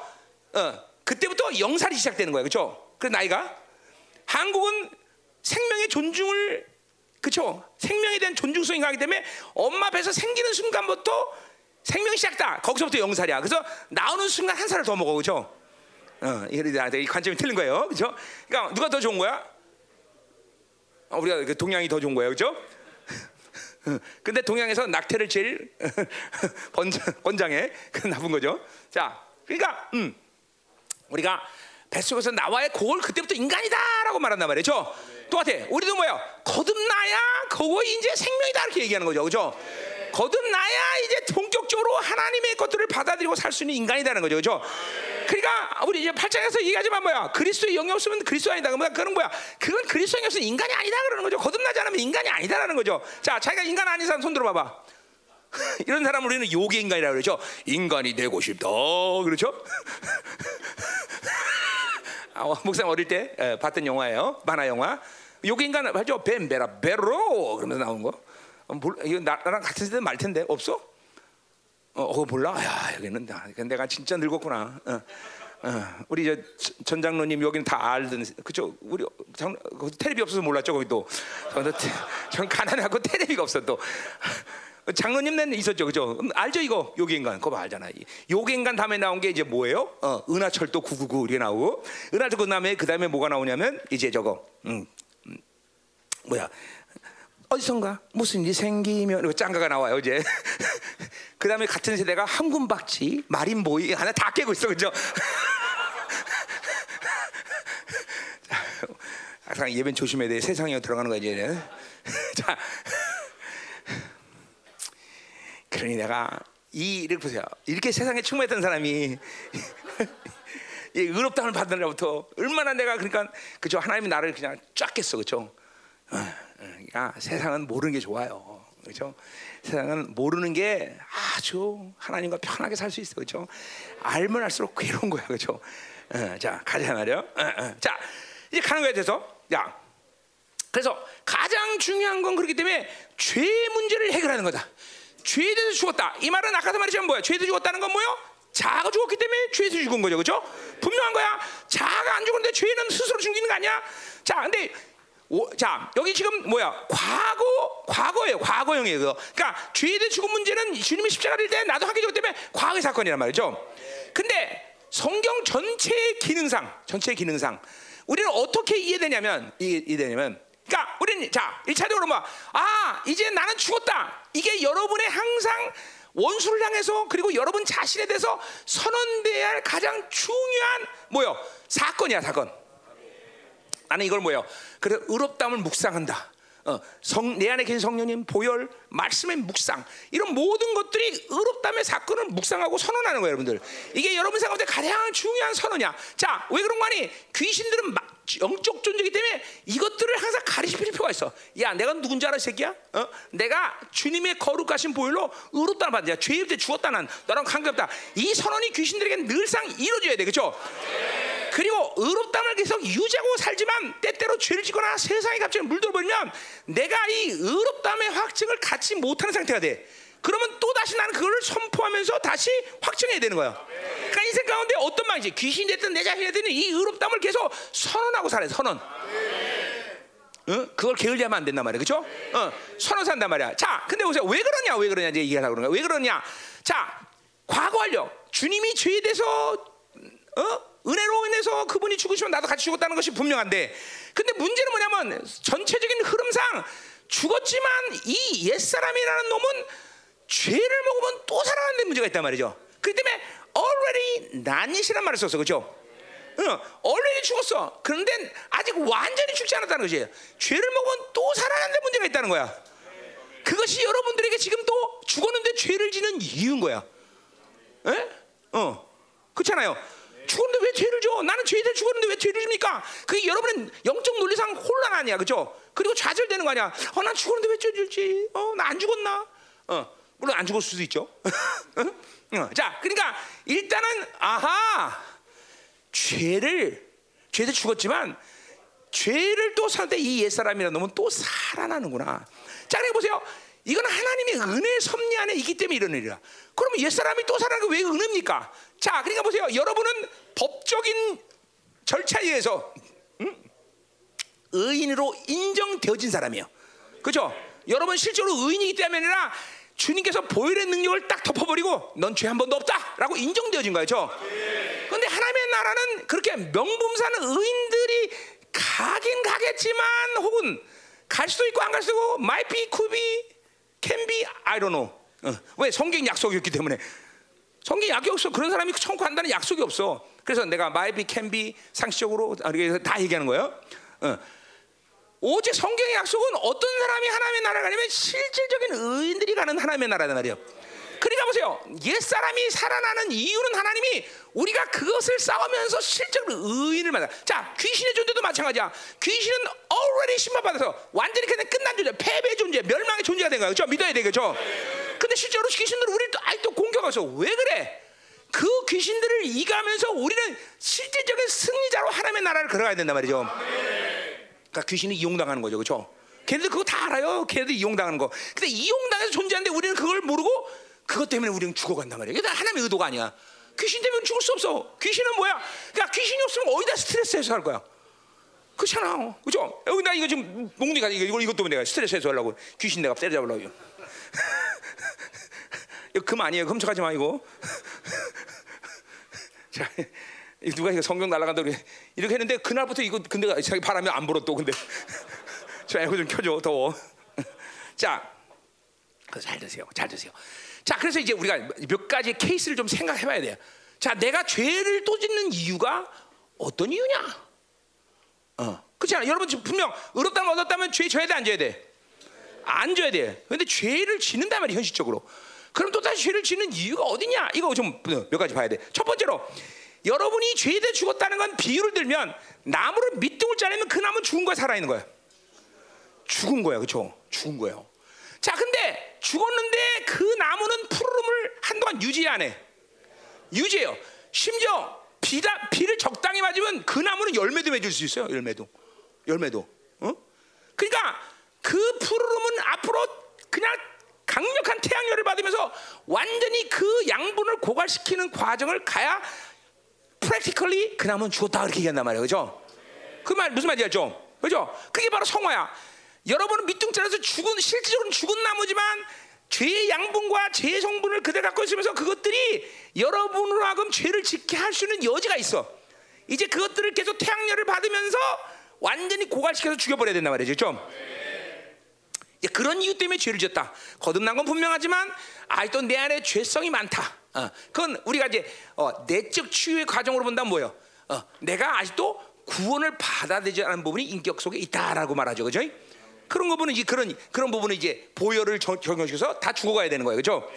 자, 그러니까 그런 사람들은 한동안 분명한 것은 죄를 짓긴 하지만 계속 하나님의 빛을 받아보면서 그 죄성이 죽어가는 것이 분명히 여러분에게 확증이 돼야 돼, 그렇죠? 자, 두 번째 케이스는 뭐냐?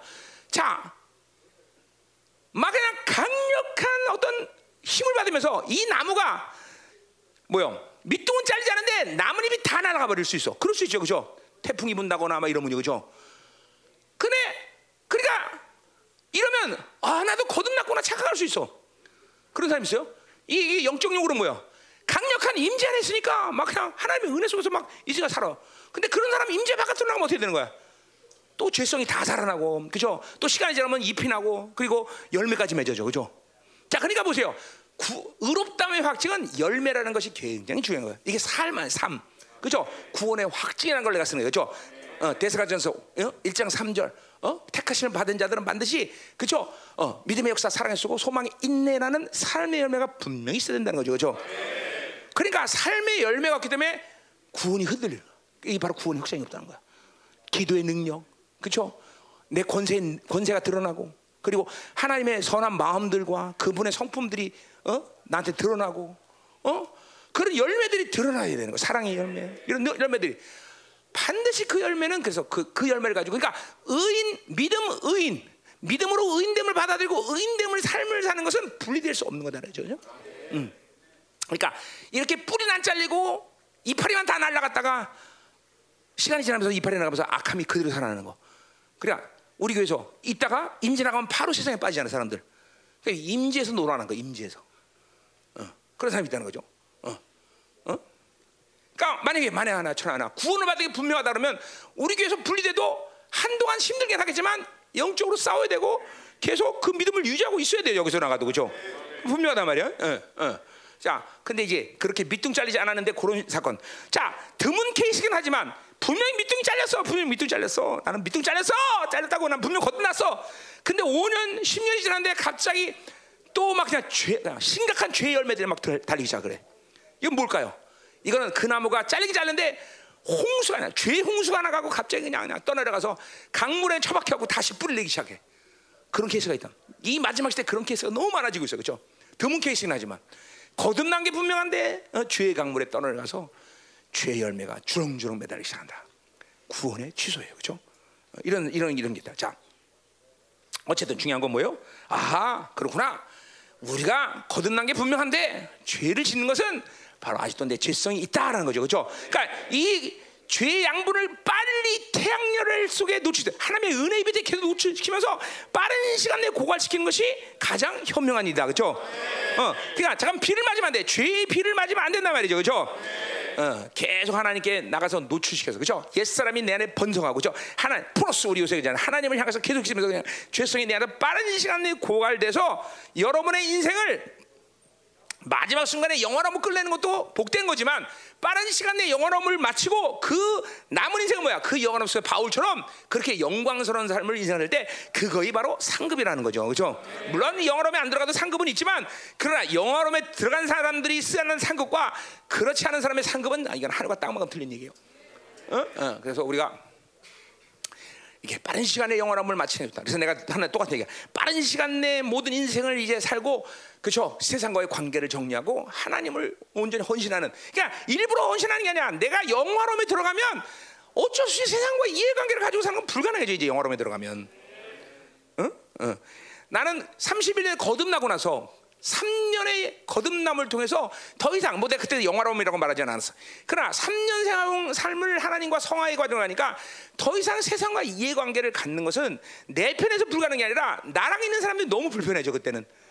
그러니까 불편해지니까 하나님이 나한테 신학을 명령하시더라고요. 그래서 나는 아닙니다. 나는 이 평신도 사역합니다. 그러고 고집 부리다가 이제 잡혀왔지만 자 잡혀온 거예요. 하나님께 잡혀와서 항복하고 온 거예요. 자 그래서 보세요. 나처럼 목회자가 대랑은 아니지만 그러나 영화롬에 들어가서 빠른 시간 내에 세상과 이해관계를 마치고 이건 하나님이 해주신 작업이에요. 여러분이 뭐 그렇게 일부러 하려고 하지만 하면 그럼 이제 세상과 이해관계가 더 이상 되지 않는 사람들이 있어요. 그리고 그 영화로움을 가지고 하나님께 이제 하나님을 섬기면서 많은 하나님의 영광스러운 나라의 상급을 쌓는 거다 이 말이죠. 자 가자 말이에요. 자 됐어 이제. 우리 형제들이 이걸 갈망해야 돼요. 그렇죠? 자. 왕선 씨 어디가? 아 중요한 얘기 하려는데 한 시간을 빨리 갔다 와. 나 설교 안 하고 있을게. 아 갔다 와. 자, 아 오늘 주일이죠? 나 아이스크림 먹으려 했더니 이건 아니구나. 인격화돼서 인격화. 주일인데. 자 그럼 3주로 가자 말이요. 자 이제 이게 오늘 설교 길게 생겼네요. 자. 몇 시야? 50분. 자, 3절. 자, 무릇 그리스도이 이제 5절까지 우리 지금 죄에 대해서 죽은 것에 대해서 얘기하는 거예요. 자, 그러니까 죄에 대해 죽었다라는 건 직접적으로 그러니까 이거는 지금 예수님의 십자가의 사건 가운데, 그러니까 예수님이 구원의 사건 가운데 뭘 얘기할 수 있어? 십자가의 사건을 직접적으로 얘기할 수 있어요, 그렇죠? 십자가에서 그분이 우리 인간의 대표인 세례 요한에게 안수를 받고 우리의 모든 죄를 전이받고, 그렇죠? 십자가에서 피 흘리신 피. 그거는 뭐야? 죄에 대해 죽은 피란 말이죠. 완전히 그 우리의 죄를 전이받은 피란 말이죠. 그죠? 그러니까 그 말은 뭐예요? 죄가 이제는 그걸로 끝난 거예요. 그죠? 이제 그게 이제 교제 가운데 이제 사도바울이 고백해요. 앞으로 이제 뒤에 가면 뭐야? 죄에 대해 단번에 죽으신 몸을 이러면서, 그죠? 그 십자가 사건은 뭐야? 전 인류적으로 단 일회적인 사건이야. 그죠? 인생 가운데 십자가 사건을 두 번째 맞이할 수 없어. 난 십자가 사건 두 번 맞이했는데 그건 거짓말이에요. 그렇죠? 그럴 수 없어. 그러니까 십자가 사건 인생은 딱 한 번 맞이하는 거죠. 네. 안 맞이한 사람은 뭐 맞이해야겠지만 하여튼 십자가 사건 딱 한 번 있는 거 사건이에요. 그렇죠? 그래서 늘 말하는 거야. 우리는 십자가 앞에 가 안 가 이제? 간다 이 말이에요. 십자가 사건이 맞이한 사람도. 근데 왜 가 우리는? 죄 때문에 가? 아니야. 이제는 찬미의 제사를 드리기 위해서, 그렇죠? 하나님의 사랑 때문에, 그렇죠? 나를 위해서 그렇게 사랑하신 그분이 구원의 확증을 주신 그 놀라운 사랑의 사건에 십자가를 맞이한다는 거죠, 그렇죠? 틀린 거죠. 자, 가자 이 말이야. 자, 그래서 3절 무릇 그리스도 예수와 합하여. 그래서 자, 요 합하여란 에이스라는 전치사는 이건 내에서 기준을 하지만 인과 위드가 합친 말이라고 했어요. 그러니까 어쨌든 그게 문법적으로 뭐가 중요하냐 이게 중요한 건 아니지만 어쨌든 우리가 이 죄에 대해서 죽었다는 건 뭘 말하냐면 그분과 합쳐져서 세례를 받은 사건이라고 이제 사도 바울이 비유하는 거예요. 갑자기 세례 얘기가 나온 거예요. 이 세례도 그 당시에 공동체는 구원의 확증, 의롭다함을 받은 사람들을 분명히 확증했다. 그러면 교회 오자면 첫 번째는 뭘 줘? 물세를 준단 말이죠. 그러니까 구원의 확증, 의롭다함을 받지 않으면 세례를 받을 수가 없는 거죠. 그 세례를 받았다면 이 사람은 의롭다함을 받은 사람이라는 거죠, 그렇죠? 근데 그 세례의 의미가 뭐냐면 나의 옛 사람은 죽었다라는 거야. 누구와 함께? 예수와 함께 죽은 거죠. 그렇죠? 근데 예수와 함께 죽지 않고 바울이 지금 뭐라고 죽어? 그리스도 예수와 합하여 죽었다는 거예요. 이건 뭘 얘기야? 그리스도 뭐야? 내가 주님이 나를 위해서 죽었는데 그분이 나를 위해서 죽은 거는 뭐냐면 그리스도가 죽은 거야. 왕이야, 왕. 그냥 단순한 분이 죽은 게 아니야. 왕이 죽은 거야. 또 예수가 죽었다는 건 뭐야? 나와 똑같은 인간의 몸을 입고 와서 똑같은 인간으로서 죽으셨다는 거죠. 이게 합쳐 그리스도 예수와 합해라는 거죠. 그분 안으로 들어갔다는 거야. 합하다는 거야. 그분 안으로 갔다. 이제 뭐야? 죄에 대해서 죽었다는 건 뭘 말하냐면 그분 안으로 들어간 그런 존재가 되었다는 거야. 그분 안은 누구야? 어떤 분이야? 왕이고 동시에 나와 똑같은 줄. 이건 앞에서 신이라는 말을 우리 썼어요. 그죠? 뭐야? 그분이 똑같은 인간으로서 똑같은 인간의 몸을 입고 이 땅에 오셔서 내 죄를 죽으신 인간이며 동시에 그분은 뭐야? 그것을 통해서 자신이 왕됨을 확증한 분이야. 그죠? 뭐 그 사이에 또 많은 이야기를 할 수 있죠. 또 뭐 하늘 성소 얘기도 해야 되지만 하여튼 크게 본다면 그 사건이에요. 그죠? 그러니까 그분이 십자가에서 나를 위해서 죽으실 때 나는 왕 대신 그분과 하나 된 것이고, 그리고 동시에 나의 모든 죄를 위해서 똑같은 인간의 죄를 인간의 몸을 입고 나와 나를 위해서 죽으신 거야. 그러니까 그 존재와 나는 하나가 된 존재야. 그 말은 뭐예요? 그렇기 때문에 나도 인간이기 때문에 인간으로서 그분의 왕 대심을 그대로 받아쓰는 죄로 하나가 됐다는 거죠. 이게 그분이 죄에 죽었다는 사건 속에서 여러분이 그냥 인식하더라도 확 받아들일 중요한 요소인 거야. 네. 왕이시면서 나 똑같은 인간이고 그분과 하나 되었다는 거죠. 자, 요 말은 뭘 지금 또 이게 이론이 아니라 바울이 지금 죄에 죽었다라고 의롭다에 대한 이야기를 확 받아들이니까 그분과의 교제가 확 또 활성화되는 거야. 그분의 교제는 뭐야? 내가 그분이 내 안에, 내가 그 안에, 그렇죠? 이 관계가 지금 설정되는 거야. 잘 들으셔야 돼. 이게 내가 삼위 역동성을 모르고선 이 로마서를 강의하는 것은 거의 힘든 얘기야. 그래서 할 수는 있지만, 그래서 자 뭐요? 내가 죄에 대해 죽었다라고 딱 옛사람 새 사람이 딱 구분되는 순간, 새 사람의 존재는 즉각적으로 예수 안으로 들어갔고 그분이 또 내 안에 있는 것이죠, 그렇죠? 그 부분 거야. 그거는 또 구체적으로 말하면 왕 대신 그분이 내 안에 있고. 그리고 나의 모든 죄에서 나 똑같은 조건을 가지고 인간 대신 그분이 내 안에 있는 거야. 그렇죠? 그러니까 나도 그분처럼 살 수 있다. 이게 막 오는 거야. 그렇죠? 여러분 자꾸만 전략적으로 원수가 예수님과 나는 다른 인간이라는 그런 끊임없는 미혹의 소리를 여러분에게 계속합니다. 귀신은. 조심해야 돼요. 철저히 완벽하게 그분은 나 똑같은 조건을 인간이다. 이건 이제 뒤에서 풀 거야. 자, 그것도 그러니까 보세요. 어떤 이론의 문제가 아니라 사도 바울은 계속 하나님과 교제하면서 신의 관계, 우리가 요새 전치사, 그죠? 신. 계속 예수님과 이 교제 속에서 예수님이 나와 똑같은 조건 인간이라는 사실 계속 묵상되어지고 확증되어지고 그것들이 계속 내 안에서 뭐야? 활성화되는 거, 활성화. 가자 말이요. 자, 그래서 무릇 그리스도 예수 합하여 세례를 받았다. 그러니까 뭐요? 세례를 받았다는 것은 바로 내가 죽었다는 건데, 죽었다는 건 그냥 죽은 게 아니라 뭐야? 나를 위해서 왕 대신 그분이 죽었던 것이고, 그리고 나 똑같은 인간 된 예수가 죽은 거야, 그죠? 그분과 하나 돼버린 거야. 이거는 교제가 열린 거죠, 그죠? 자, 그러니까 자, 내가 늘 얘기하는 거예요. 자, 여러분 실전 기도 시간에 쫙 하나씩 나가면 어떤 일이 생겨야 돼? 기름이 확 임하든지, 그죠? 그의 관계성이 확 설정이 돼야 되겠죠. 그렇지 못하면 두 가지 문제가 있다 그랬어요. 그죠? 첫 번째 뭐야? 의롭다면 문제. 첫 번째 우리 영적 전쟁합시다. 귀신이 방해. 그럼 그분의 임재가 확 안 들어와, 그죠? 그럼 전쟁해야 되는 거야, 기도할 때. 자, 그런데 내가 죄의 문제가 있든지 뭐가 있든지 의롭다면 문제가 있어. 그럼 빨리 회개하고 보혈을 받아야 돼, 그죠? 그 순간 성령은 나를 끌고, 그렇죠? 그분의 임재로 돌아가 버린단 말이죠. 기도라는 건 내가 원해서는 게 아니라 그분의 관계가, 그러니까 지금도 죄에 대해 죽었다. 그걸 받아들이는 순간 성화의 원리가 뭐야? 그분과 교제인데 그분의 교제가 확 열린 거야. 예수와, 그래서 예수와 합해지는 거야. 딱. 이거는 실적인 사건이야. 지금 바울이 실적으로 그렇게 죄에 대해 죽었다라고 딱 받아들인 순간, 딱 의롭다움을 받아들인 순간, 그분에 대해서 그분이 이룬 사건을 딱 받은 순간 즉각적으로 예수와 합하여. 쫙 나오는 거예요, 그죠? 그 여러분들이 실적인 경험이 돼야 돼 지금도. 그러니까 언제든지 기도라는 건 의의 문제가 없으면 반드시 그분과 연합된 존재로 서는 거야. 왜? 주님이 그 여러분에서 그렇게 죽었는데 그게 당연한 거지. 그렇잖아. 여러분들이 그분과 만나주기 위해서 의롭다면, 의롭다는 건 다른 말을 하는 게 아니라 뭐야? 하나님을 만날 수 있는 자격, 특권이 주어졌다는 건데, 그렇죠?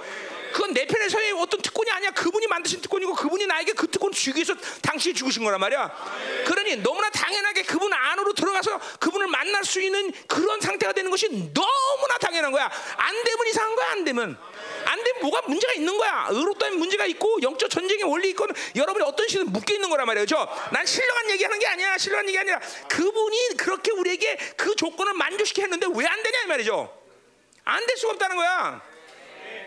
지금 바울은 그게 되는 거예요. 그냥 바로 죽었다 하니까 그래서 합하는 거야. 죽! 같이 더 세례받다. 세례받은 건 일부러 이거 세례라는 말 빼도 말태 안 돼. 말태요. 세례 말 받으면 말 되는 거야. 그렇죠? 근데 일부러 공동체적인 언어를 사용한 거야. 그렇죠? 세례 합하여 세례를 받은 우리는 그의 죽으신과 합하여 세례를 받아. 그러니까 우리가 그분과 합하여 죽은 것은 죽어서 세례 받는데 그 세례는 그분이 죽을 때 죽은 것인데 그것은 뭐예요? 그분과 합하여 세례 받은 건데 그건 바로 그분의 죽으신과 합하는 것이라는 거죠. 먼저. 에? 그냥 그분과 합해서 세례를 받는데 첫 번째 그 세례의 의미는 뭐야? 죽으신과 합하다는 거죠. 그죠? 예수 죽음, 내 죽음 되는 거예요. 그죠? 이거 뭐야? 골로새 인위드가 나온 거예요. 그죠? 여기서 드디어. 그죠? 그러니까 이거 실제 십자가의 사건 이 하나 내가 골로새에서 5가지 사실이 역사적인 사실이라 이런 말을 썼어요. 그죠? 내가 역사적인 사실을 왜 썼는데 실질적인 이 공간 안의 사건이라는 거야. 막연한 추상적인 개념 옛날에 일어난 일이 아니라 지금 나에게 영원한 현재 생 대신 그분이 이루신 은혜의 사건으로 내게 역사한다는 거야. 그렇죠? 그렇죠? 그래서 예수님 안에 내가 있고 어떻게? 그분의 죽으심으로. 그리고 나는 그분과 함께 있는 거야. 인위드가 하나 됐어요. 그렇죠? 우리 이제 요새 지금 어른만 프로스가 되고 쉰 되고 메타가 되면 그분과 관계가 확 열려. 그분의 보혈, 그분의 죽으심을 받은 순간 이 삼위의 관계가 확 열리는 거예요. 그렇죠?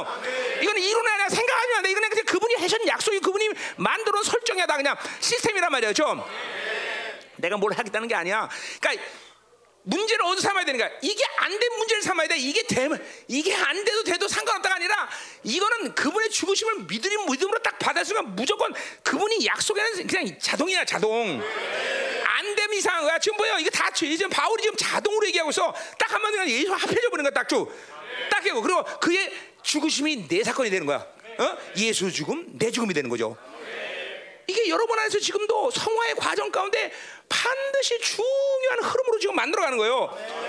그러니까 보세요. 우리식으로 어디가 봐요. 그러니까 이게 뭐 사도바리 이런 걸 자세히 지금 풀지않지만 예수 죽음 내 죽음이 됐다는 건 뭐예요? 여기서 회개 역사가 일어나겠죠. 이제 기도한다 보면 주님 나를 죽었다. 그러면서 뭐 내가 어제 진 죄에 대한 문제를 또 들춰내서 하나님 그대적으로 그러나 내가 하나님이 나 그 죄 가운데 주님이서 나를 죽으셨습니다. 그리고 나도 죽었습니다. 막 선언하면서 회개가 되겠죠. 그렇죠?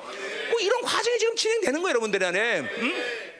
사도바울이 그 얘기 하는 거예요. 이제 구체적인 얘기는 안 하지만 편지 쓰면서 그런 구체적인 얘기 다 할 수는 없잖아. 내가 어제 지나가는 여자 보고 음약을 품었다. 그래서 내가 예수 죽음 내 죽음을 해주면서 내가 해결 받았다. 이렇게 얘기할 수는 없잖아. 편지에다가.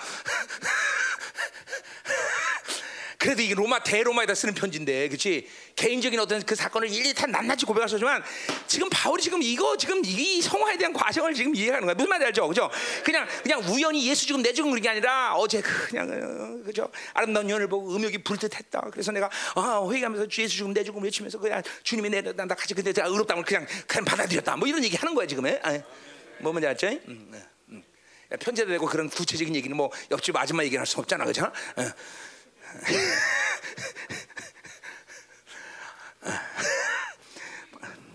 저 뒤에 목사들 웃을 때는 웃어, 응? 응? 왜 안 웃어? 응. 정성호 대표랑 웃어봐.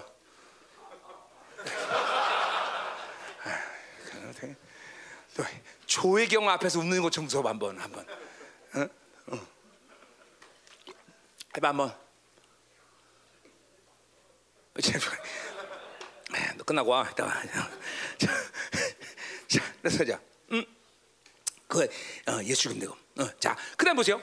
그냥 끊임없이 교제가 일어나. 다 4절 보세요. 4절. 그냥 그걸 끝나는 게 아니라. 그러므로 우리가 그의 주신 합할 때 세례번호 또 뭐가 예수 함께 장사. 예수 장사 내 장사. 우리가 지금 나오는 거야. 자, 그러니까 보세요. 주님의 보혈을 받는 순간. 죄는 죽었다는 믿음의 선포가 일어난 것과 함께 뭐야 또 어떤 보혈의 능력이 임해 바로 한 번도 잊지 않고 성소에 들어가서 죄의 파라살 때 그 보혈이 또 돌기 시작하는 거야. 그러니까 뭐야 내 안에 생명이 확증이 일어나. 죄 장사라는 거야. 시체가 있다는 게 죽음의 증거인데 그죠? 예수가 죽었다. 이 친구가 뭐야? 예수 장사의 장사 아니야, 그죠? 내 안에 생명의 확증들이 일어나는 사건. 실제로 내가 죄를 짓고 분명히 그 죄를 고백하고 십자가에서 그분이 날 죽었기 때문에 나도 죽었다는 걸 확인받았을 때, 이게 메커니즘이에요. 지금 뭐 내가 여러분들이 확인받을 때 나는 죄 문제를 해결하는 것뿐만 아니라 내 안에 막 아까 말했던 음란의 죄를 이길 수 있는 시전 보혈의 능력이 강화되는 거예요. 이게 성화야. 이게 성화. 이게 성화는 계속 빛으로 나갈 대로 점점 더 빛이 밝아지는 거예요, 여러분들. 점점 더 죄를 이길 수 있는 실전이 힘들이 강해지는 거야. 예수 죽음 내주고 하고 딱 나가서 거기서 멈추게다 보일의 능력이 쫙 가동되면서 뭐요? 예수 장사는 자. 더 내 안에 어떤 죄를 쓴 힘이 강화되는 거야, 실제로. 그건 뭐 여러분 느낄 수도 안 느낄 수 있지만, 하여튼 이게 믿음으로 받으면 돼. 그냥 그 교제 안에 들어서 그 죄의 문제를 해결하니까 아까 뭐래요?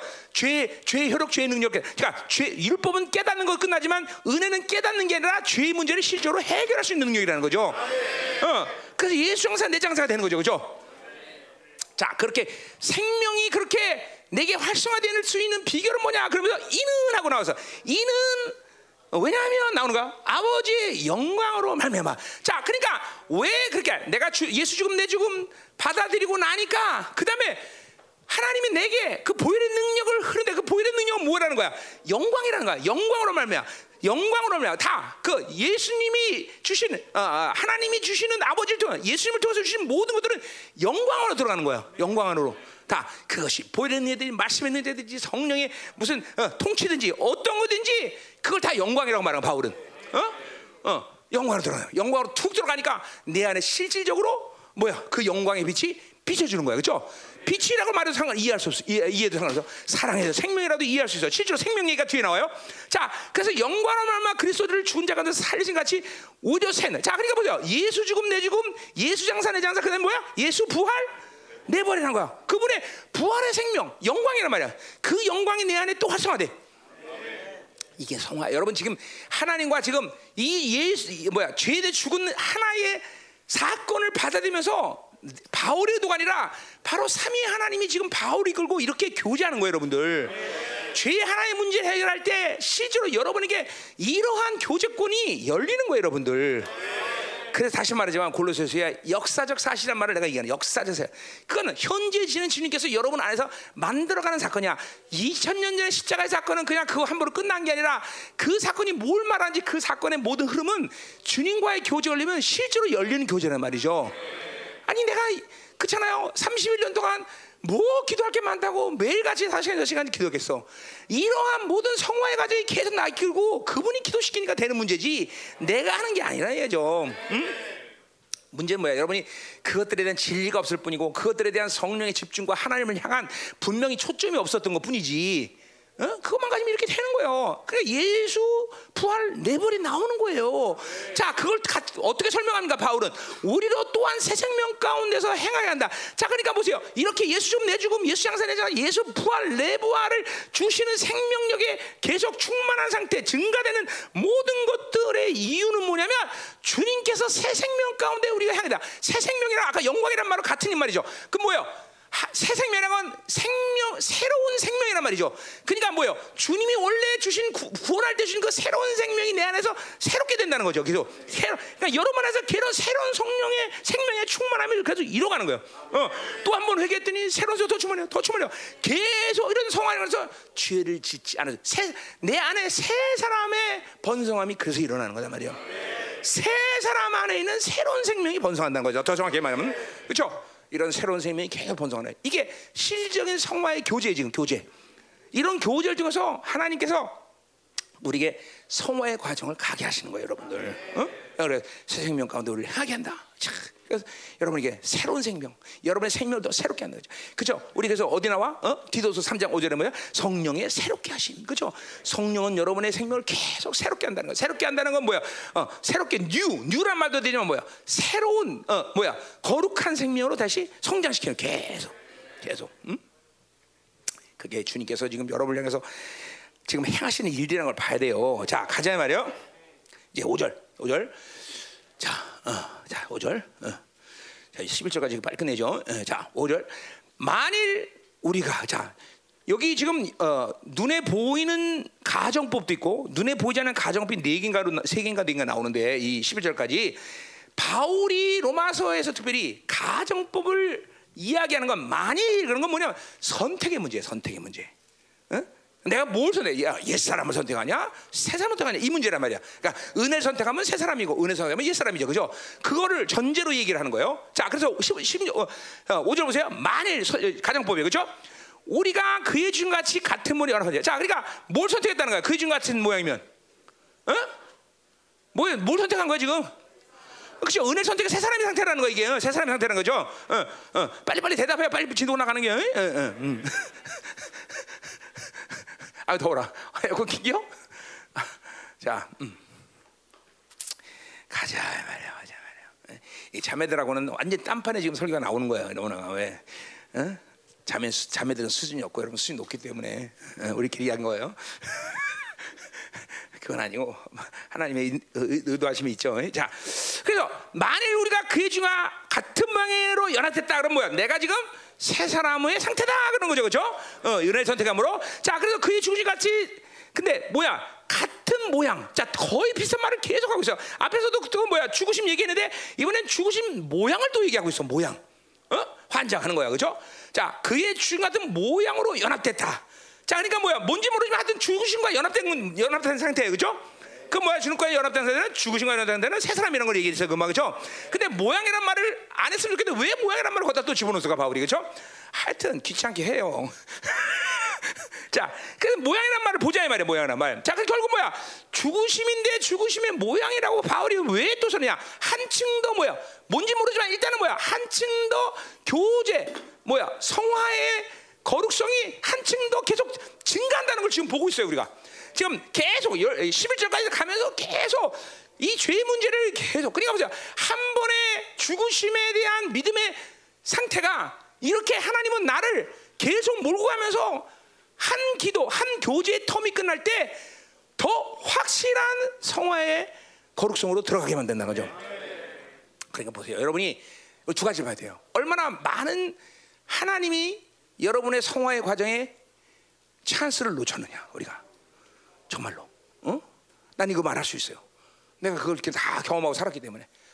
나도 그런 찬스를 놓칠 때마다 회개했었고, 사실은. 하나님이 여러분의 성화의 거룩성을 상승시켜서 얼마큼 많은 그렇죠? 은혜의 진행 방향을 여러분에게 원하셨는지 몰라요. 근데 여러분이 그걸 닫아버린 거예요.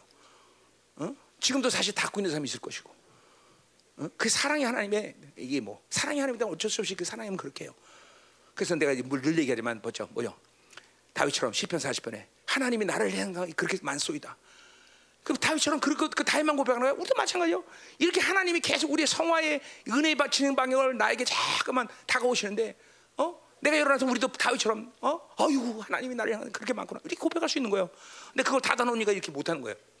지금 계속 성화의 과정이 지금 계속 진행되는 거예요, 바울이.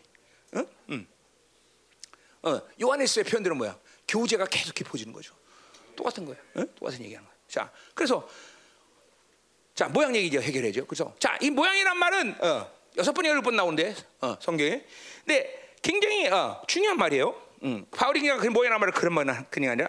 자, 그래서 뭐 5개, 6가지 다 볼 게 아니라 두 가지만 보면 우리 정확해. 자, 일단 8장 3절만 보면 돼요. 일단 8장 로마서 8장 3절. 거기 모양이란 말이 나와요. 자, 뭐라 그래? 율법이 육신으로 말미암아 연약할 수 없는 그것을 하나님은 하시나니 곧 죄로 말미암아 자기 아들을 죄 있는 육신의 모양 나와서 그거 똑같은 말이에요. 자, 그래서 한마디로 말해서 자기 아들 예수님이죠. 자기 아들을 죄 있는 육신. 일단 거기까지 해봅시다. 죄 있는 육신은 뭐야? 육신 사륵스. 사륵스는 뭐야? 죄 있는. 사르스 그 자체가 죄 아니야? 아니에요. 근데 그러니까 죄 있는 육신이라고 말할 때는 뭐야? 사르스는 죄나지만 그 사르스는 죄를 해결할 수 없어. 무조건 죄를 선택할 수밖에 없는 몸이야. 이제 뒤에 보면 죄 있는 몸 이래서 필연적으로 죄가 소유하는 몸, 똑같은 뜻이에요. 그런 말을 써요. 그러니까 사라스를 다 표현한 것들이야. 여기는 죄 있는 육신, 그러니까 뭐예요? 이 사라스 그 자체는 죄가 아니지만 이거는 그냥 죄와 관계할 수밖에 없는 존재야. 근데 바로 예수님을 하나님은 그 죄를 지을 수 있는 육신과 같은 존재로 보냈다는 거야. 하나님을, 예수님을. 그 말은 뭐예요? 모양이란 말을 쓴 이유는 뭔가 다른 것에 비유를 쓰기 위해서 모양이란 말을 썼을 거 아니야.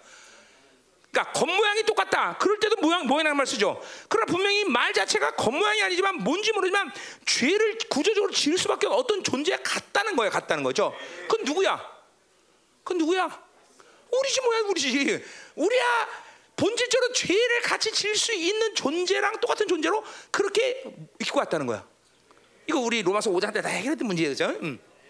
그렇죠? 그러니까 모양이라는 건 겉모양이란 말도 쓸 수 있지만 언어학적으로는 난 모르겠어. 그래 겉모양으로 쓸 수 있는 말인지 아닌지 모르겠지만, 그러니까 하여튼 그렇게 얘기할 수 있지만 이건 겉모양을 얘기하는 게 아니라 인간이 필연적으로 죄를 빨아당길 수밖에 없는 사르스의 존재이듯이 예수님도 그런 존재라는 거죠. 아니 이건 진짜 엄청나게 아주 정말 신성 모독의 죄를 발부하는 표현들이야, 그렇죠? 이건 내가 한 말이 아니라 바울이 한 말이에요. 나 신성 모독 죄 싫어. 이거 진짜 그죠? 죄 있는 육신의 모양이라서. 그러니까 뭐야? 한마디로 말하면 인간과 같은 존재, 똑같은 존재. 아니 내가 볼 때는 예수님은 우리보다 더 약점을 많이 가지고 계셔. 왜? 능력을 사용할 수 있는 분인데 그 능력을 제한하는 게 더 고통스럽잖아. 우리는 원래 능력 없으니까 거지가 거지면 사는 게 뭐 당연한 건데, 그렇지? 그러니까 사실 예수님은 우리보다 더 악한 조건을 갖고 오셨어. 단지 우리보다 좋다고 말할 수 있는 건 딱 하나 있어. 뭐야? 태교를 잘 받아서 태교. 그죠? 마리아가 태교는 잘한 것 같아. 뭐 근데 엄마 문제지 그거는 예수님 문제는 아니야, 그죠? 그렇잖아. 그러니까 태교는 잘한 것 같아. 그러니까 엄마들이 태교를 잘해야 돼요, 그죠? 일단 그때 태교 잘한다고 인생이 바뀔까? 바뀔 수는 있죠. 그러나 그죠? 예수 안 믿으면 똑같아요, 그죠? 우리 세상 엄마들은 태교자라 애가 공부 잘한다 그러는데, 그죠? 공부랑 구원이랑 아무 관계 없어요, 그죠? 자, 이제 하나만 더 보자. 그냥 빌립보서, 이것도 돌리면서 갖다 빌립보서에 아주 정확하게 그래서 내가 지금 의도한 표현대로 지금 번역을 했어요. 이 빌립보서 한국 성경 기자가. 2장 7절 오히려 자기를 비워 종의 형체를 가지사 사람들과 같이 되었다. 그 가치가 바로 똑같은 모양이란 말이에요. 그러니까 뭐야? 사람이랑 똑같은 모양이란 거야. 사람 똑같은 모양. 자, 잘 드세요. 여러분에게 귀신들은 계속 지금도 속삭이고 있어요. 뭐야? 예수님은 너랑 같은 인간이 아니야. 그러니까 예수님이 그렇게 사는 건 당연한 거야. 니들은 그렇게 살지 못해, 얘들아. 영화는 무슨 영화야? 영화는 저기 정왕동에 가면 열방교회 그 막내딸 이름이 정화야 이러면서. 왜 안 웃어?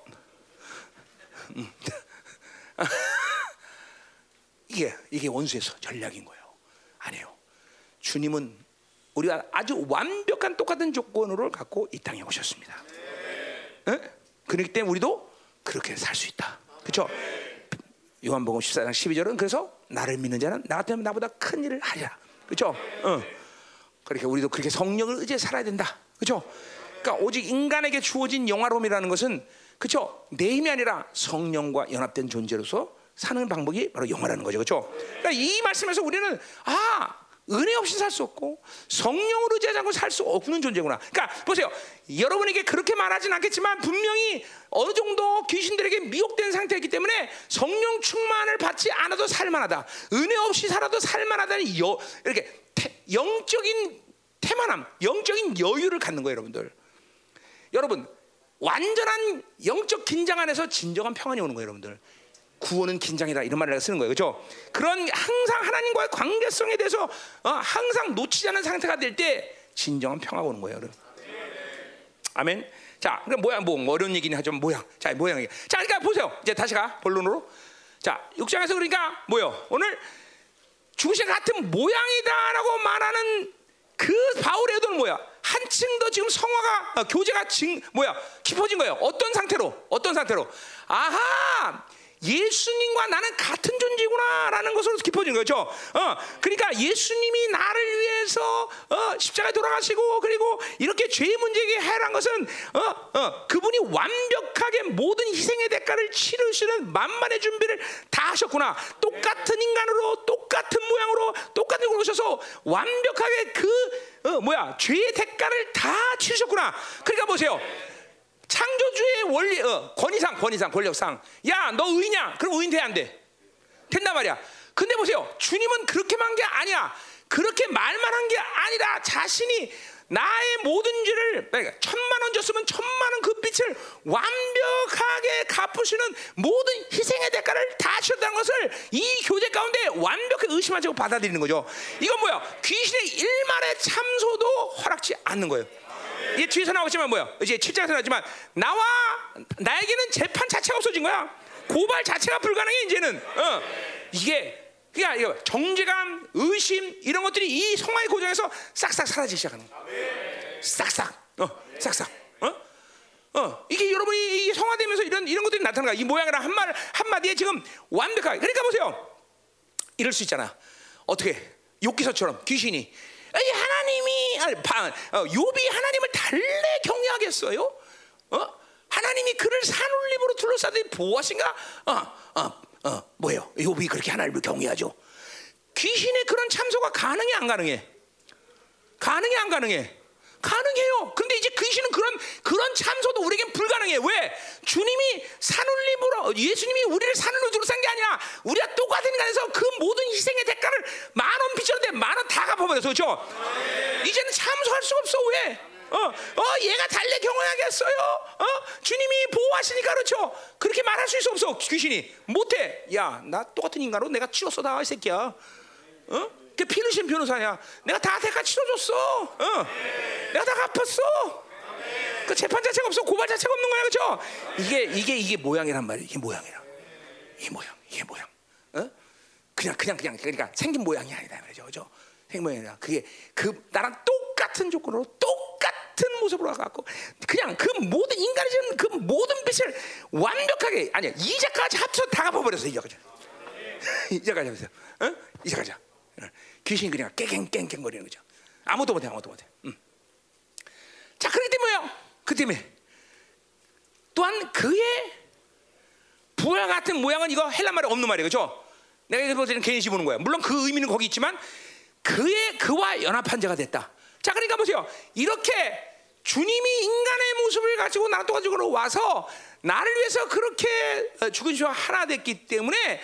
그의 모든 것과 나는 연합한 존재가 되는 거야. 그분이 가진 권세, 그분이 가진 의, 부활의 생명은 물론이와 그분과 완벽하게 연합된 존재로 살 수 있다는 거죠. 아멘. 그죠? 그 안에 내가 그 안에 완전 연합된 존재가 산 거죠. 그러니까 꼭 부활이라는 걸 거기다 집어넣으면 그냥 그 하나만 같은데 이건 아니야. 그러니까 부활의 말 빼버리고 그와 연합된 존재. 완전히 뭐야? 그의 의, 그의 권세, 그의 능력, 그의 모든 부활의 생명 그냥 완전히 그냥 하나 된 존재가 되는 거죠. 그러니까 날 죽이려면 누굴 죽여야 돼? 예수님을 죽여야 되는 거죠. 그렇죠? 예수님을 죽여야 되는 거죠. 날 쏟으면 누굴 쏟아야 돼? 예수님을 쏟아야 돼. 이런 자신감도 없어. 왜 아멘을 안 해? 왜 이렇게 말 조용해? 뭐야 이거? 또 귀신 들어가겠다는 거야? 뭐야? 자, 가자 말이야. 뭐 또 돌아가도 상관없지. 내가 또 쫓아주면 되잖아, 그렇지? 자, 가자 말이요. 자, 된 거야 이제. 요거까지 끝났어 우리. 자, 이제 6절부터 11절까지 쫙 보자 말이야. 두 번째. 자, 자, 이건 시간이 길 것 같은데 이거 다음에 또. 그래서 해야죠, 그렇죠? 해야죠. 그냥 빨리 끝냅시다. 자, 뭐가 되죠? 이거 풀리죠? 아하, 이게 성화로구나. 계속 내 안에서 주님의 이 교제권을 통해서 주님이 나를 위해서 이루신 모든 사건들에 대한 확증들이 계속 넓어지고 깊어지면서, 그렇죠? 그분과 완전 같은 존재랑 연합되는 존재로 확증되어지고, 그렇죠? 그러니 막 세 사람이 막 이것에서 견고하게 서는 거예요, 견고하게. 이런 과정에서 세 사람이 흔들림이 없죠, 그렇죠? 자, 6절 보자 말이야. 자, 6절에 대해서는 6절은 지금 그러면 10절까지 사도 바울이 또 뭘 통해서 성화의 과정을 얘기하나 보자 말이에요. 자, 6절 우리가 알거니와 이제 우리의 옛사람이 예수와 함께 십자가에 못 박힌 것은 나온다. 자, 그러니까 옛사람 얘기가 드디어 나와요. 드디어 이거 계속 했던 말이지만 이제 드디어 사도 바울이 옛사람을 뻥 터뜨린 거죠. 지금 몇 시요? 다시 살 뻔해. 그거 할까 말까 지금 갈등이네. 자, 그래요. 자매들 같으면 한 번 닦아낸 거를 은혜가 됩니까? 그러면 해야 돼. 자, 해야 돼. 와, 오늘 그래요. 내일 10시까지만 끝내면 되죠, 그렇죠? 자, 우리의 알거냐 우리의 옛사람이 이제 옛사람 드디어 나온 거예요, 그렇죠? 그러니까 그가 죄 문제를 해결할 때 우리 옛사람은 죽었다는 걸 분명히 명시해야 돼, 그렇죠? 자, 그래서 우리의 옛사람이 예수와 함께 십자가에 못 박겠다. 할렐루야. 이건 할렐루야야, 그렇죠? 지금 무서울 정도로 바울은 계속 죄 문제를 나 예수 못 박겠다. 똑같은 말을 계속 조금씩 다른 표현을 하는 것뿐이지 똑같은 얘기하는 거죠. 근데 똑같은 얘기하는 게 아니다. 계속 성화의 과정이 확장되고 있다는 거예요, 그렇죠? 그래요. 실적으로 여러분이 2시간 기도했다. 그럼 정상적으로 이런 식으로 지금 교제가 됐다. 그러면 시작할 때 2시간 전과 끝난 다음 2시간은 성화의 분량이 차원이 달라지는 차원이 진짜로. 근데 내가 아까 말했지만 은혜의 방향성을 얼마큼 우리가 잃어버리고 샀냐. 이걸 내가 얘기하는 거지 그만. 어? 이런 기도 한 번의 기도로 해서 성화의 분량이 막 엄청나지는 거란 말이에요. 자, 가자 말이에요. 자, 그래서 우리가 옛사람이 함께 십자가 못 박힌 것은, 자, 그 사건은 앞에서 죄에 죽었다는 것은 똑같은 말이죠. 의롭다는 어떤 것은 같은 자 맥락이야, 다 그죠? 자, 그런데 왜 옛사람을 끌어당기느냐? 지금 6절에서는 자, 그 다음 말이 중에 죄의 몸이 죽어 다시는 죄에게 종노되지 않는다 그랬어요. 자, 그래서 일단은 죄의 몸을 해결하자 말이야. 아까 죄의 몸이에요. 그 뭐야? 사르스죠. 사르스의 특성은 뭐냐면 죄가 소유한 몸이야. 그 말은 뭐야? 아까 새 사람 뭐야? 죄를 지을 수 있는 시스템이 없는 자죠, 그렇죠? 그 뭐야? 새로운 생명이에요, 그렇죠? 그게 새로운 생명이라는 거. 이건 그러니까 이제까지 예수님이 이 땅에 오시 전까지는 없던 생명이야, 그렇죠? 없었단 말이야. 그건 그 생명은 어떤 생명이란 말이야? 이제 드디어 예수님이 와서 성령이 강림하면서 드디어 어떤 생명이 왔어? 새로운 생명인 거란 말이야. 무슨 생명? 죄를 짓지 않은 새로운 시스템을 가진 생명. 그래서 새로운 생명이라고 얘기하는 거예요. 다른 게 아니야. 이게 엄청난 강격인 거예요, 그렇죠? 인류 가운데 한 번도 물론 눈, 코, 입, 코 다 똑같이 생겼지만 이거는 예수님 이제는 없던 생명이란 말이야, 그렇죠? 우주인이야, 우주인, 그렇죠? 우리가 우주인이야, 그렇죠? 없던 생명이니까 그 없던 생명 온 거란 말이야, 그렇죠? 이게 구원의 생명이죠, 그렇죠? 이건 뭐야? 우주 바깥에 온 생명이에요, 그렇죠? 우주 안에서 온 생명이 아니야. 그래서 우주를 항상 이 생명 초월할 수 있다는 거예요. 그렇죠? 그러니까 하나님과의 교제 들어가면 뭐예요? 시간과 공간을 다 초월하는 거예요, 그렇죠?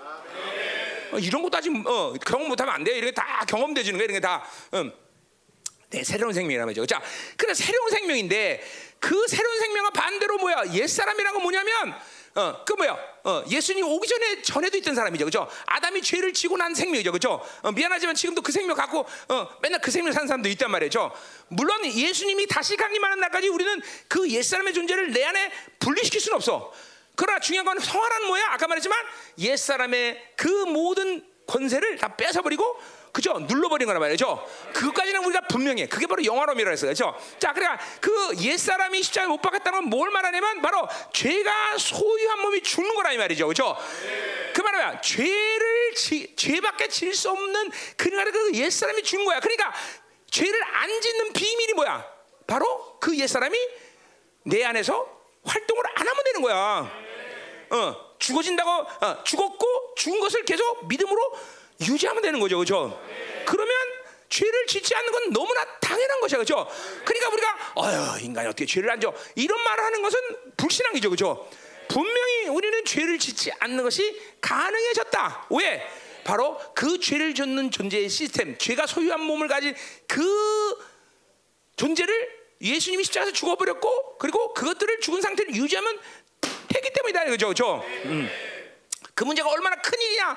인생의 모든 고통의 문제가 죄의 문제라고 이긴다면 그 죄의 문제를 그렇게 했기 때문에 우리는 죄의 문제 해결하는 사람은 인생은 더 이상 이 땅에 얽매여 살 이유가 하나도 없다 이 말이에요. 자, 그래서 그 죄의 몸이 죽었다는 거죠.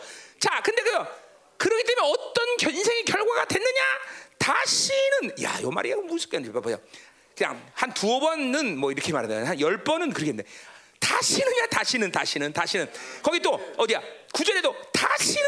바울이 말 거기 또 어디 나오냐? 또 또 다시 또 한 번 더 나오는데.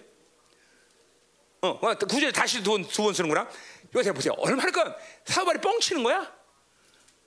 다시는 죄에게 죽는다.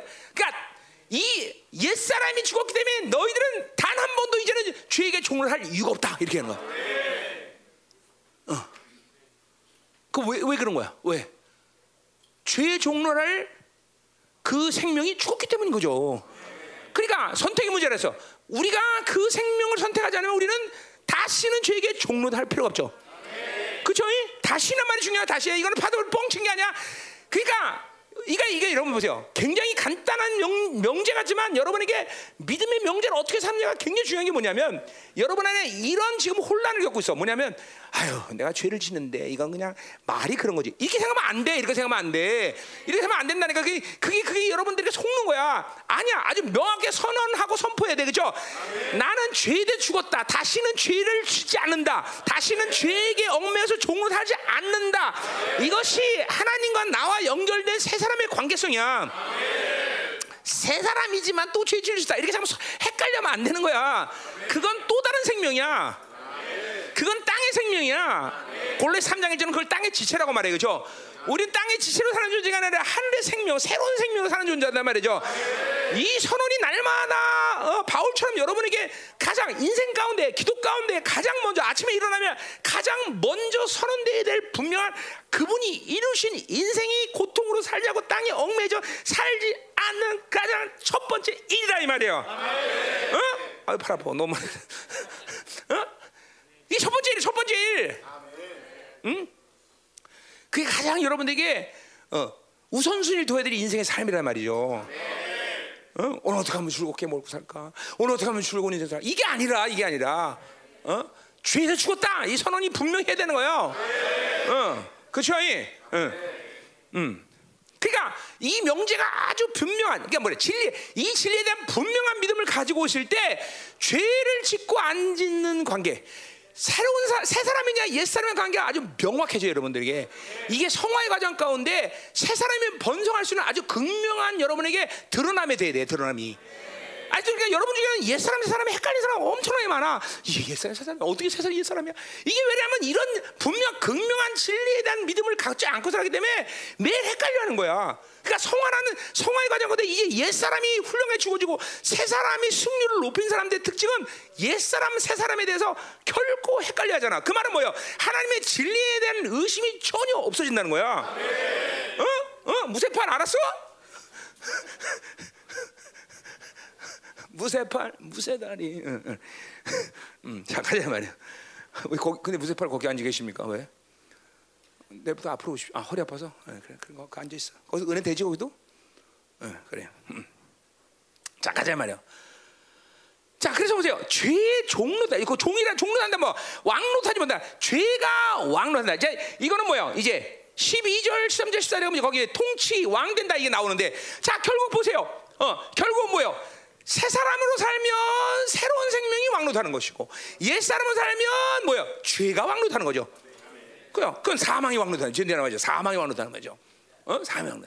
자, 그러니까 사망이 왕노한다. 이것도 이제 내가 사망에서 풀게. 또 지금 풀면 시간을 못 쓰니까.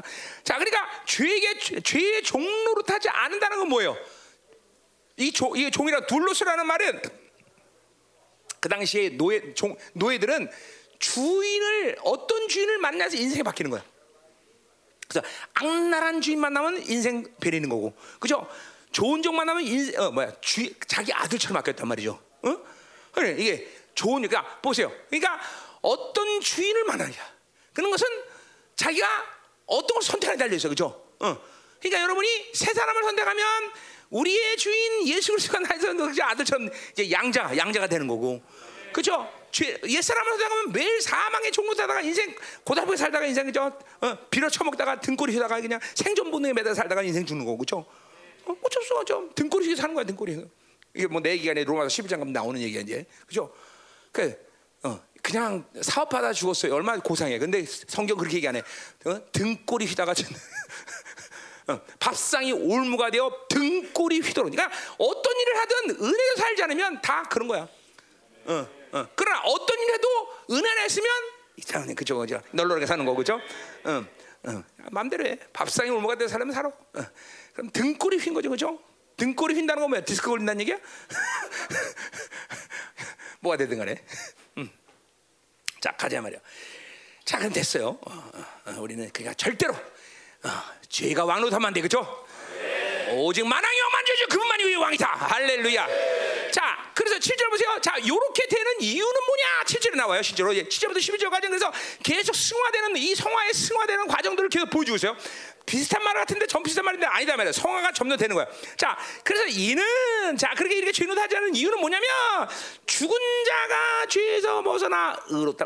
자, 아까 첫 번째는 뭐야? 죄에서 죽었다. 이번에 뭐야? 죄에서 죄에서 벗어나 의롭다 하시면 얻었다. 그죠? 똑같은 얘기지만 더 발전된 지금 고백이에요. 자, 십자가 사건을 맞이하면서 이게 뭐야? 우리가 십자가를 믿으면서 내일 선언한 것은 죄랑 관계없는 존재라는 걸 그죠? 선언하는 거예요, 그죠? 이건 벌써 과거에 다 일어난 사건이야. 이걸 또 다시 믿는다는 건 아니지만 우리 이거 선언하는 거죠. 아, 죄는 죽었다. 선언한 거예요, 그죠? 자, 그리고 이제 보혈의 능력이 가동될 것이 분명하다. 그 보혈의 강요될 때 뭐야? 의롭다 하심을 얻었다는 거죠, 그죠? 의롭다함을 얻었다는 것은 죄를 한 번 짓지 않았다. 이건 아주 엄청난 결과를 가져온 거야. 뭐냐? 죄를 한 번 짓지 않았다는 것은 뭐야? 자동적으로 은혜 뭐야? 영광의 하나님께 나갈 수는 자격을 얻었다는 거예요, 그렇죠? 아, 여기 그냥 열리는 거야. 그냥 여러분이 의도해서 들어가는 게 아니라 영광의 왕, 만왕의 왕, 만주제 우리 하나님의 보좌 앞으로 갈 수 있는 길이 열렸고 거길 들어갈 수 있는 특권이 열렸다는 거예요. 언제든지.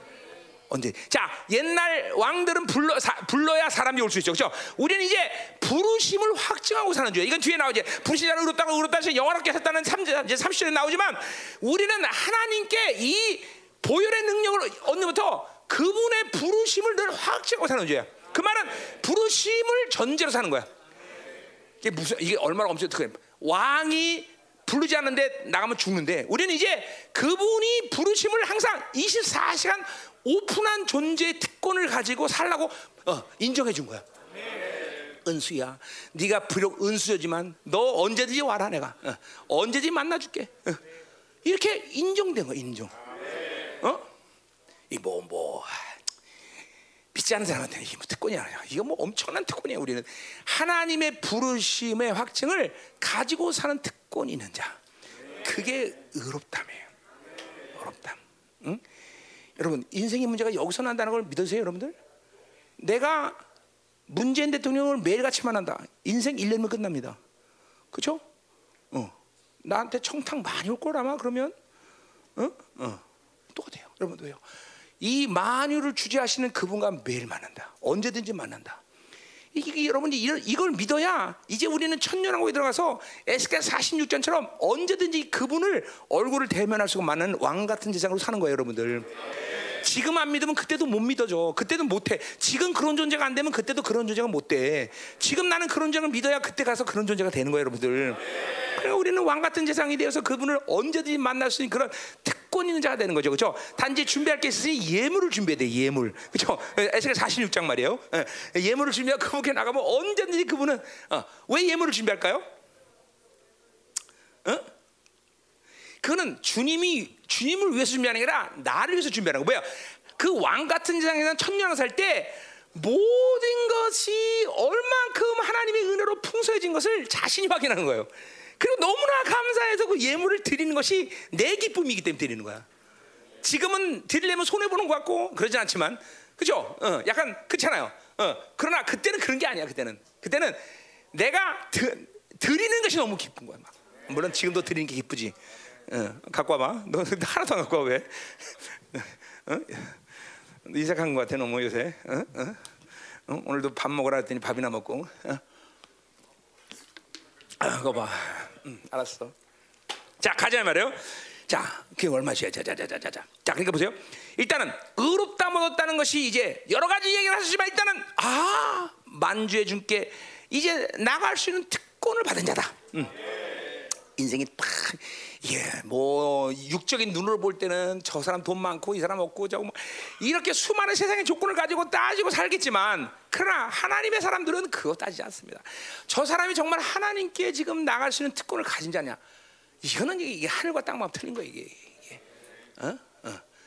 그분께 늘 나가서 그분을 아련할 수 있는 게 이제 그 얘기를 얼마큼 엄청난지 이제 38장에서 나와 이제. 자, 8장에서 하고 자.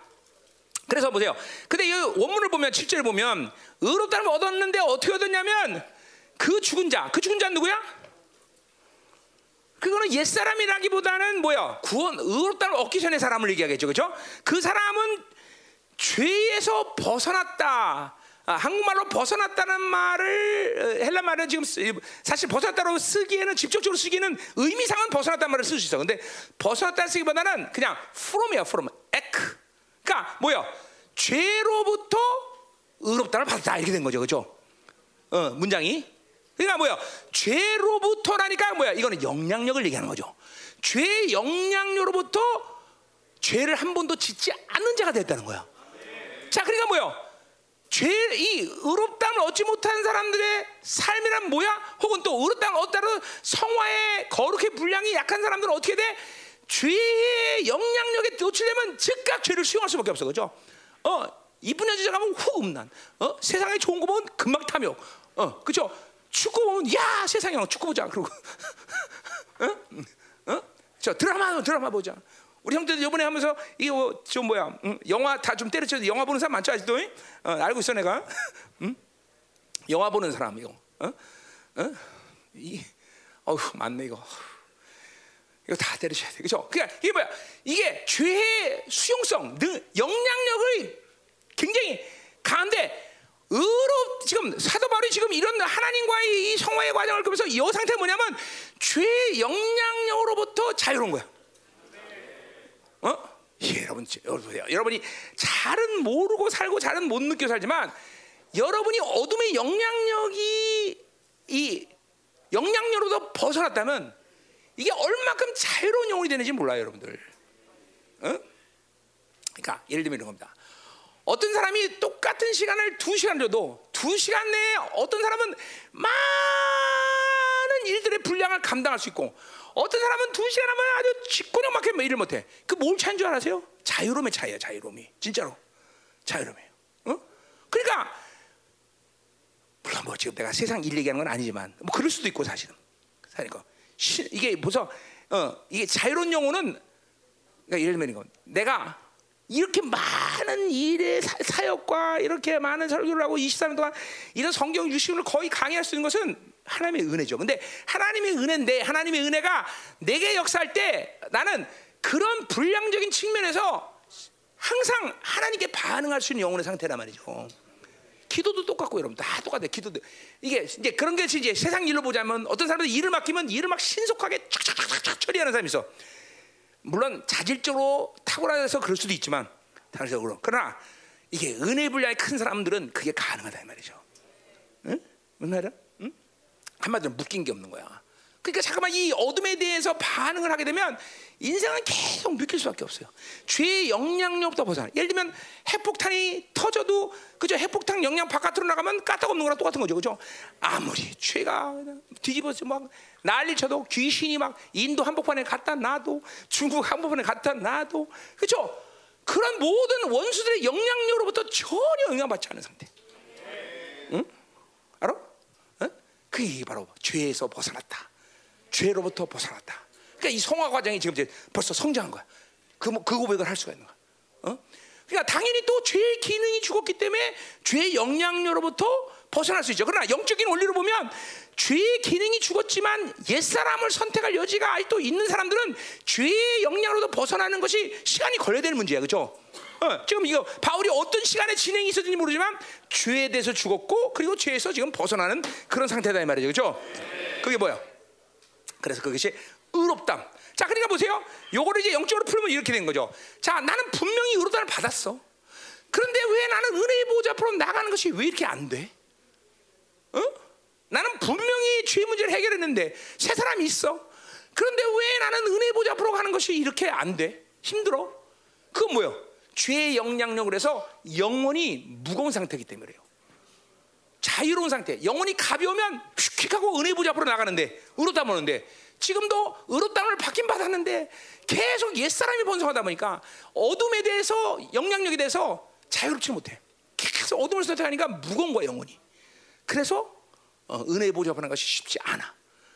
그러니까 의롭다함을 안 받은 건 아니지만 분명히 그 약속에 대한 반응을 새 사람이 선택할 수 있는 권세와 능력이 충만해야 되는데 그 권세와 능력이 약한 것이죠.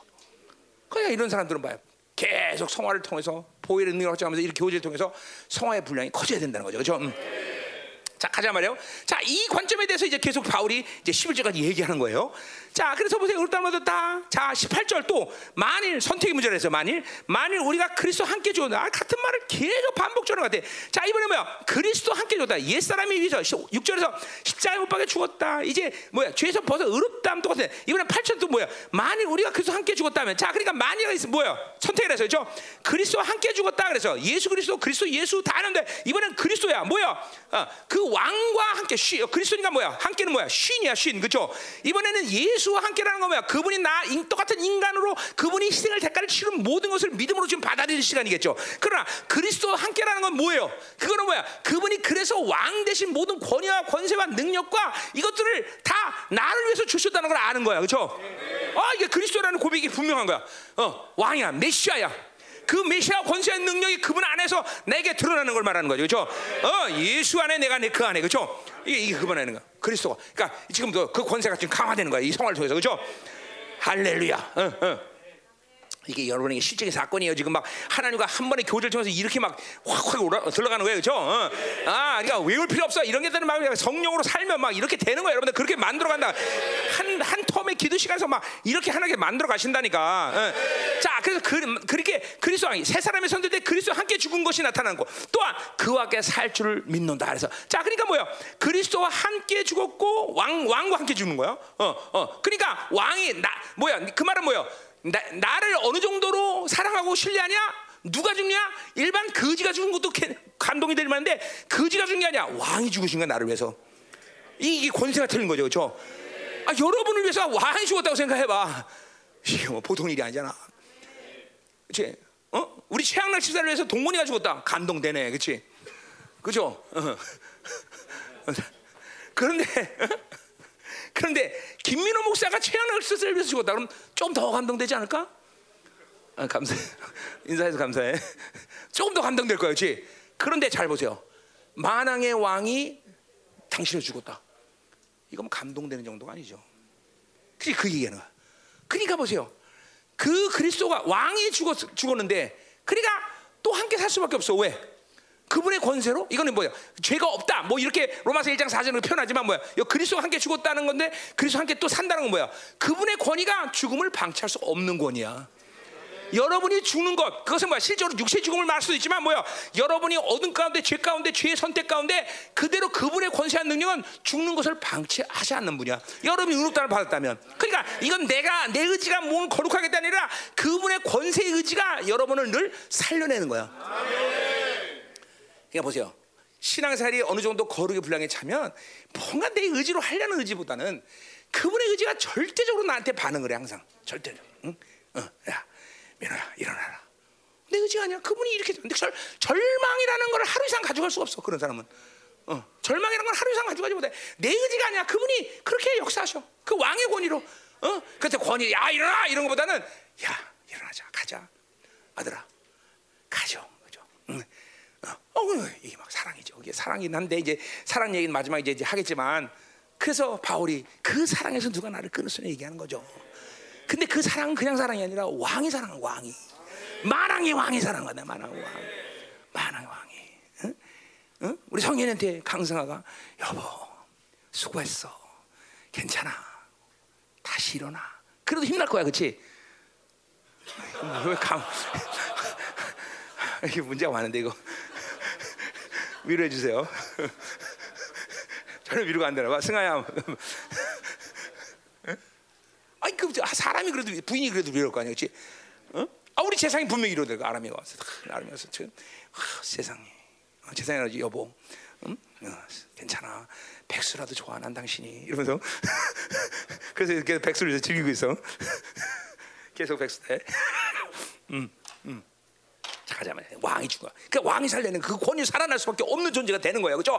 이 교제가 성화의 이 과정 가운데 성장하니까 아마 권세가 이제 그리스도의 권세, 왕의 권세가 막 활성화되는 거예요, 여러분들. 그냥 되는 게 아니야. 왕의 권세가 팍팍 하고 된다는 거죠, 그렇죠? 자, 가자마자 또 9절 이는 그리스도께서 자 그래서 왜냐하면 또 나와 그리스도께서 죽은 자 똑같은 말 계속해 죽은 자 가운데서 살았다.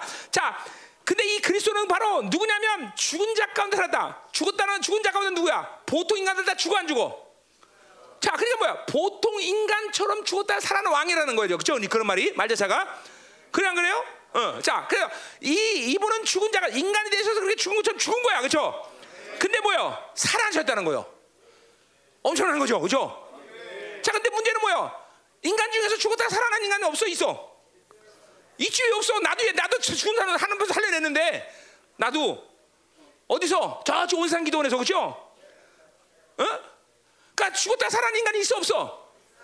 있어 있단 말이야. 그 대단하지만 근데 중요한 거는 이 그리스도는 뭐가 틀려? 거기 또 나와 다시 죽지 않는다, 그렇죠? 자 인간 살아났어 다시 죽지 않았어? 내가 살려낸 인간은 분명 죽었을 거야, 그렇죠? 누굴지 알지? 최건사였는데 최건사 이름이 최모였어? 그때도 나이가 많아서 그때 지금 좀 죽겠다 그렇지? 돌아가셨다는 말로 죽었다 그래. 지금 살았으면 90 됐을 거야. 너무서 하여튼 죽었단 말이야 살아나도 그렇지? 분명히 인간은 다시 살아도 죽어. 근데 이분은 살아났는데 어떤 분이야? 죽지 않아. 이게 중요한 거야. 그러니까 보세요. 여러분은 이제 뭐야? 살아났어. 근데 살아는 끝나는 게 아니라 뭐야? 다시는 죽지 않는다. 이게 중요한 거야. 그러니까 이 말은 뭐야? 이거는 죽음에 대한 완벽한 권세권을 가졌다는 거야, 여러분들. 그러니까 뭐야? 이거는 무엇을 먹을까, 입을까, 마실까, 생존 때문에 걱정이 해야 해. 하잖아, 여러분들. 이게 문제라니까. 다시 죽지 않는데 또 죽는다고 생각해. 안 죽어. 우린 절대로 죽지 않아. 이제는 사망에 대한 완전한 권세를 가진 거다, 이 말이죠. 그렇죠. 완전히 죽어. 그분이 모두 죽은 인간의 몸을 고 살아나심으로 영혼이 죽지 않는 존재가 되어서 이제는 사망에 대한 완전한 권세를 우리에게 부여했다는 거죠. 그렇죠? 네. 믿어야 돼. 그러니까 세상이 두렵지 않은 거죠. 결코 두렵지 않죠. 네. 내가 31년 동안 단 한 번도 귀신을 두려본 적 없다. 내가 단 한 번도 세상의 요관도 살아본 적 없다. 왜 그래? 그래서 나는 이 말을 믿기 때문에. 나는 사망의 모든 권세가 깨졌다는 걸 믿는 사람이기 때문에 사람을 두려워한 적도 단 한 번도 없어. 난 사람 안 두려워. 난 왜? 내가 어떤 존재인데, 그렇죠? 그리스도가 나를 죽었고 그분이 살아나셔서 다시는 죽지 않는 권세를 우리에게 주셨는데 영원한 부활의 생명을 주셨는데 왜 두려워, 그렇죠?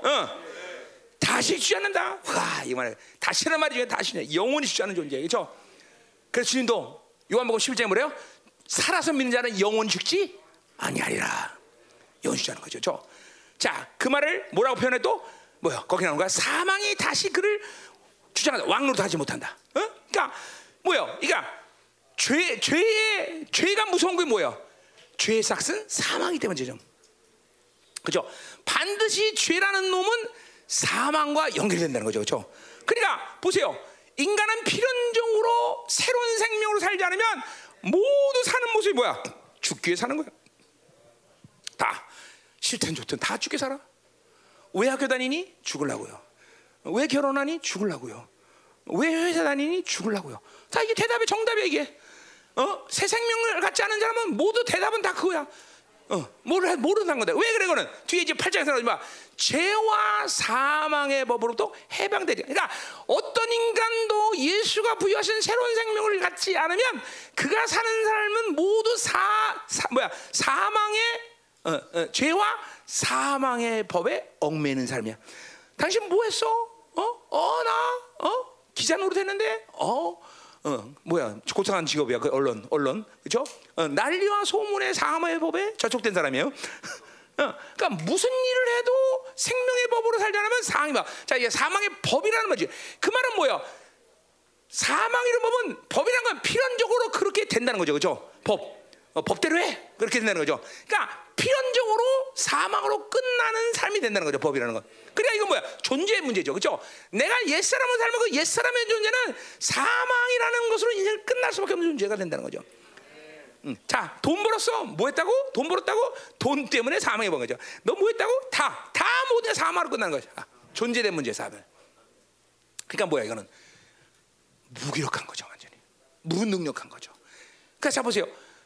인간의 인생 전체를 보지 않으면 요 한 텀을 보면 무능과 무기력한 말을 쓴다는 것이 어떤 사람 막 신나게 잘 살던데요. 그거는 한 텀을 보면 그렇지만 인생 전체를 막아 말이지만 결국은 끝이 죽을 수밖에 없는 사람은 돈을 벌어도 죽고 권세를 가져도 죽고 지혜를 가져도 죽고 지식을 가져도 죽고 다 죽어. 그냥 그 무능력해 무기력해. 무능한 거야. 무능력 다 아무것도 할 수 없는 존재예요. 아무것도 할 수 없는 존재예요. 그러나 지금 보면 돈도 없고 뭐 권세도 없고 백도 없고 이거 무죄 같은 생이야. 그런데 보세요. 사망과는 전혀 관계는 왕이 부여한 생명을 살아. 이 사람이 바로 능력 있는 사람이죠. 그거 전혀 그걸 관여 참고 살아. 그렇죠? 그러니까 어떤 삶을 살아야 돼? 인생 전체 10년 단기적인 인생을 보고 살면 안 돼. 우리는 인생 전체의 이 그림을 보고 살아야 되는 거죠. 그렇죠? 그러니까 보세요. 이 죽음의 문제를 해결한 사람은 늘 자신 있는 거예요, 여러분들. 그러니까 항상 하나님의 사람들은 담대함, 자신감, 믿음의 자신감 이걸 놓치고 살 줄 안죠. 그렇죠? 왜? 아, 죽음에 대한 문제를 끝냈는데 뭐가 주눅들 일이 있어? 그렇죠? 이 분명히 해줘야지. 그렇죠? 자, 그래서 보세요. 이 사망의 법에 사는 사람들은 죄를 항거하면 인생이 고달파요. 왜? 죄의 종이기 때문에. 죄인에게 항거하면 그렇죠? 고통스러워요. 사망의 법은 이게 뭐야? 너 죽는다 그러면 끝나는 거야. 그러니까 죽음은 끝난다고 얘기하니까 항거가 불가능해. 그러니까 죄의 종으로 사는 사람은 사망의 법에 사는 사람은 그러니까 죄를 그냥 타협하고 사는 수밖에 없는 거야. 왜? 항거하면 타협하니까 괴로우니까. 지금도 여러분 중에 여러분 인생을 가봐봐. 그냥 뭔가 죄를 거부하면 두려워. 먼저 두려움이 찾아와. 그러다가 이제 보면 죄를 계속 받아들이면 뭐야? 이제 죄를 사망의 주인이 주는 죄를 기뻐하는 성품이 생겨. 이제 어느 때 드디어 그런 성품이 생기면 돼요. 하나님을 항거하는 사람이 돼. 이제 하나님이 불편해져. 그렇죠? 이런 삶을 사는 거야. 그러니까 우리는 결코 죄의 종, 사망의 법으로 살아서는 안 되는 거고 우리 그 문제를 다 해결했다는 걸 분명히 해야 되는 거야. 그렇죠? 자, 그러니까 보세요. 오늘 이 성화의 과정을 보세요. 이제 이 왕의 권세가 부활의 생명을 이런 권세를 주었으니까 절대로 뭐예요? 사망이 왕노다지 못하는 이런 권세를 갖게 되는 거예요. 그 말은 사망이 나를 주장을 못하는 거 뭐예요? 사망에 대한 통치권을 갖는 거예요, 여러분들. 그렇죠? 어디? 요한복음 10장 11절 세상 임금은 심판을 받다. 이 말씀을 실체화시킨 거예요. 뱀과 정갈 원수의 모든 능력은 절대로 너를 해할 자가 없다는 이 하나님의 이 원수를 향한 교회가 가진 모든 만물을 통치하는 권세, 정사 권세 능력을 모두 통치할 수 있는 권세를 이 성화의 과정 가운데 확증시키고 가는 거야. 이 권세가 드러나기 시작해. 사망을 통치할 수 있는 권세. 왜? 생명의 법을 가졌기 때문에. 반드시 생명의 법은 사망의 법을 항상 어둠은 빛에 못 견디는 거야. 빛만 비쳤다면 어둠은 사라져. 생명의 법은 항상 사망의 법을 누를 수 있고 제거할 수 있는 힘이 있다 말이죠. 그렇죠? 그러니까 어둠을 갖고 잠깐만 사는 사람은 이게 잠깐만 어둠 속으로 더 깊이 들어갈 수밖에 없어.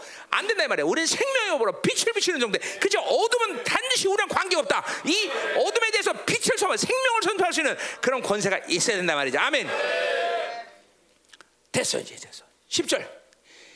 자, 그의 죽으심은 죄에 대해. 자, 또 계속 얘기하는 거야? 계속 같은 얘기를 하는 것 같은데 지금 승화 잠깐만 확장되는 걸 너희 여러분 느끼고 안 느껴? 느끼 안 느껴? 느껴. 계속 지금 똑같은 말을 한다죠.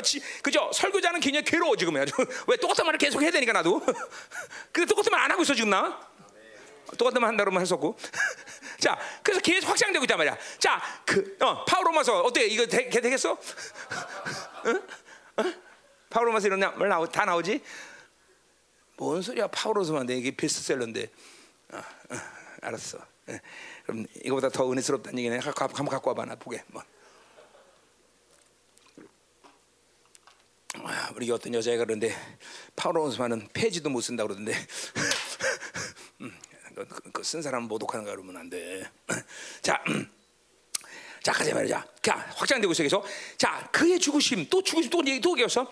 죄에 대하여 단번에 죽으셨다. 자, 여기 단번 에피팍스, 뭐 팍스, 어근은 팍스죠. 에피는 덥다 그런 뜻인데. 자, 그러니까 뭐야? 한 번에 죽으셨다. 자, once for all 영어로 하면. 자, 그러니까 뭐요? 단번에 죽으셨다는 건 뭐요? 이 죄에 대한 죽음의 사건은 단 외적인 사건, 단 이례적인 사건이다. 자, 그럼 이건 뭘 말하는 거야? 아까 말한 옛사람이 십자가에 죽은 사건을 얘기하는 거예요. 그 사건은 딱 한 번으로 끝나는 사건이야. 여러분이 죄에 대해서 죽은 사건은 뭐예요? 그냥 두 번 아니야. 한 번으로 끝난 거예요. 그렇죠? 이게 믿어져야 돼. 그렇죠? 그러니까 그건 왜 그랬어요? 그런 그 죄에 대해서 죽은 분이 누구이며 그분이 어떤 인생을 치렀으며 그분이 어떤 과정의 인생을 살았는지를 알면 그건 한 번이면 끝난다는 거 분명히 알아. 그죠? 히브리서 10장 17절 뭐야? 우리는 다시는 그런 제사를 드리지 않는다. 그죠? 우리는 죄의 문제 때문에 십자가 앞으로 가지 않는다는 거죠. 그 왕이신 그분이 십자가에서 인간을 몰고 죽으신 사건은 그런 권세한 능력이 있는 거예요. 그죠? 그러니까 뭐야? 죄에 대한 통치권을 반드시 이 세 사람 안에서는 갖는 거예요, 여러분들. 그러니까 보세요. 이 보혈의 능력 때문에 바로 의인들에게 가진 권세 가운데 가장 핵심적인 권세는 뭐야? 네 죄든지 사함은 사한다. 보혈을 선포할 수 있는 능력이 여러분에게 있는 거예요. 이게 이 단번에 이 죄를 해결할 수 있는 모든 권세한 능력이 그만큼 위대한 거예요, 여러분들. 단번이란 말은 뒤에서 나오지만 이제 8장에 나오지만 이거는 뭐냐면 하나님의 또 사랑의 발로야. 단번이란 말은 once for all이라고 물론 한 번 단 이적인 사건이다 이렇게 말씀하시면 또 한 번은 뭐냐면 하나님이 꺼리낌이 없이 죽이신 거야. 한 번에 그냥 단 한 번으로 그냥 끝내버린 거야. 꺼리낌 없이, 갈등 없이, 의심 없이. 뭐야, 왜 그래?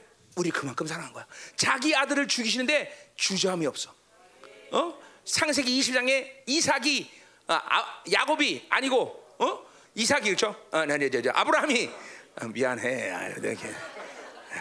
아브라함이 이삭을 줄 때 주저없이 칼을 내쳤듯이, 그죠? 그냥 한 번에 그냥 주저없이 끝낸 사건이죠, 그죠? 막 그만큼 하나님의 사랑이 큰 것이고, 그만큼 뭐요? 그분의 죽으심은 죄에 대해서, 그죠? 완벽한 능력을 가진 것이란 말이죠. 그냥 우리 죄에 대한, 그죠? 죄에 대해서 이렇게 이런 권세가 아닌 거죠. 그러니까 죄가 끊어질 수 있어 없어? 분명히 있어. 그분의 보이는 능력은 분명히 이 죄에 대해서 그렇게 강력한 능력을 가진 거야, 그죠? 자, 그래서 그가 죽으심은 뭐 이것도 여러 가지 이야기를 뒤에서 단번이라는 건 이제 8장에서 내가 더 할게요. 자, 그의 죽으심은 죄에 대한 단번의 죽으심이요. 자, 그렇게 단 한 번의 사건이 죄를 끝낸 사건이야. 야, 이 대단한 거죠, 그렇죠? 그러니까 이거 보세요. 우리가 뭐를 믿어야 되냐면 이런 거죠. 아, 죄의 문제는 1년 걸려요, 10년 걸려. 계속 싸워야 돼요. 물론 맞는 얘기긴 해. 틀린 얘기는 아니야, 그렇죠? 그러나 염두에 뭐를 믿음으로 갖고 있어야 돼? 죄의 문제는 한 번으로 끝났다. 그래서 아까도 말했지만 사도 바울이 뭘 선포해? 인생 가운데 제일 먼저 죄에 대해 죽었다를 선포하는 거예요. 이게 여러분의 인생 가운데 가장 인생의 가장 핵심적인 고통과 악을 해결하는 문을 닫아버리는 거예요. 그걸 닫고 시작하는데 닫지 않고 10번 100번 싸워야 돼. 그러면 백날 문을 열어놓고 싸우면 뭔 소리 있어? 적들 맨날 들어오는데. 문을 닫아놔야 돼. 염두에 항상 내면의 세계에서 뭐가 믿음으로 확정됐냐면 죄는 끝났다. 죄는 끝났다. 밑둥 잘렸다. 끝났다.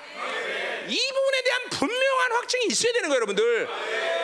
그리고 이제 옛사람의 분량을 뺏어나가는 것이지 죄를 또 해결해야 되는 게 아니야, 우리는.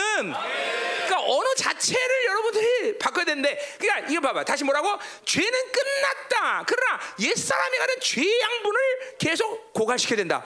이 싸움인 것이지. 이거 이제 로마서 5장은 뭐래? 그거를 은혜에 들어감을 얻다 이게, 그렇죠? 그러니까 이러한 죄에 대한 분명한 입장을 가진 사람들에게 있어서 반드시 나타나는 삶의 열매는 뭐야? 죄의 빈도가 적어진다는 거죠, 그렇죠? 죄의 빈도수가 자꾸만 줘야 돼. 그러니까 10년 전에도 10번 죄 짓고 지금은 11번 짓고 골치 아픈 거죠, 그렇죠? 그럴 수가 없어. 또한 그 죄를 똑같이 유지하면서 혈기 부린 놈 맨날 혈기 부리고, 낙심하는 놈 맨날 약심, 핸드폰 가고 맨날 20m 그 짓거리고 있어. 그거는 지금 의롭다에 대한 확증이 없다는 거죠. 그런 의롭다가 없는 거예요, 여러분들. 그러니까 인생 가운데 잠깐만 이걸 닫아놓고 죄, 인생의 가장 근원적인 고통의 문제를 죄가 죽었다! 이걸 확실하게 찾아놓고 살아야지, 그죠? 그래, 죽었기 때문에 죽일 수 있는 거지. 죽이지도 않고 계속 죽이려면, 그죠? 요리 빼고 저리 빼고 막 맨 돌아다닌다, 그죠? 그 다음에 평생도록 죄라는 놈 쫓아다니다가 그냥 이제 끝내야. 확실히 죽여놓고. 죽은 놈을 죽여야 쉬운 거지. 죽지 않은 놈을 계속 맨날 쫓아다니면 어떡하겠어, 그죠? 그래요. 자, 이거 중요한 거예요. 그러니까 이게 오늘 바울이 단번에 죽었다라고 지금 요 시점에서 지금 고백하는 것은 그런 의미가 있는 거야. 이거는 끝났다. 죄에 대한 확실한 통치권을 가지고 있는 거죠. 여러분들 그러니까 죄 문제에 대한 확실한 통치권. 왜 그래? 성령이 내게 임하셨고 그 모든 성령이 임하셨다는 건 뭐야? 그 그리스도가 이루신 모든 일이 내게 권세한 능력이라는 걸 확증하는 거예요. 그렇죠? 이게 분명해야 돼. 죄에 대해 죽었다 하면 단번에 죽었다. 그래서 살아계시면 하나님께 대해 산다. 그러니까 뭐야? 그러기 때문에 뭐야? 나는 또 하나님에 대한 산존재로 늘 그렇죠? 설 수 있는 거다 이 말이죠. 그러니까 죽음 따로 삶 따로가 아니라 죄에 대한 문을 확신하니까 나는 뭐야? 동시에 하나님에 대해 살아있는 존재로 쓰는 거죠, 그렇죠? 그러니까 하는 거 뭐 의롭다는 것도 하나님은 나갈 수 있는 존재가 된 거죠, 그렇죠?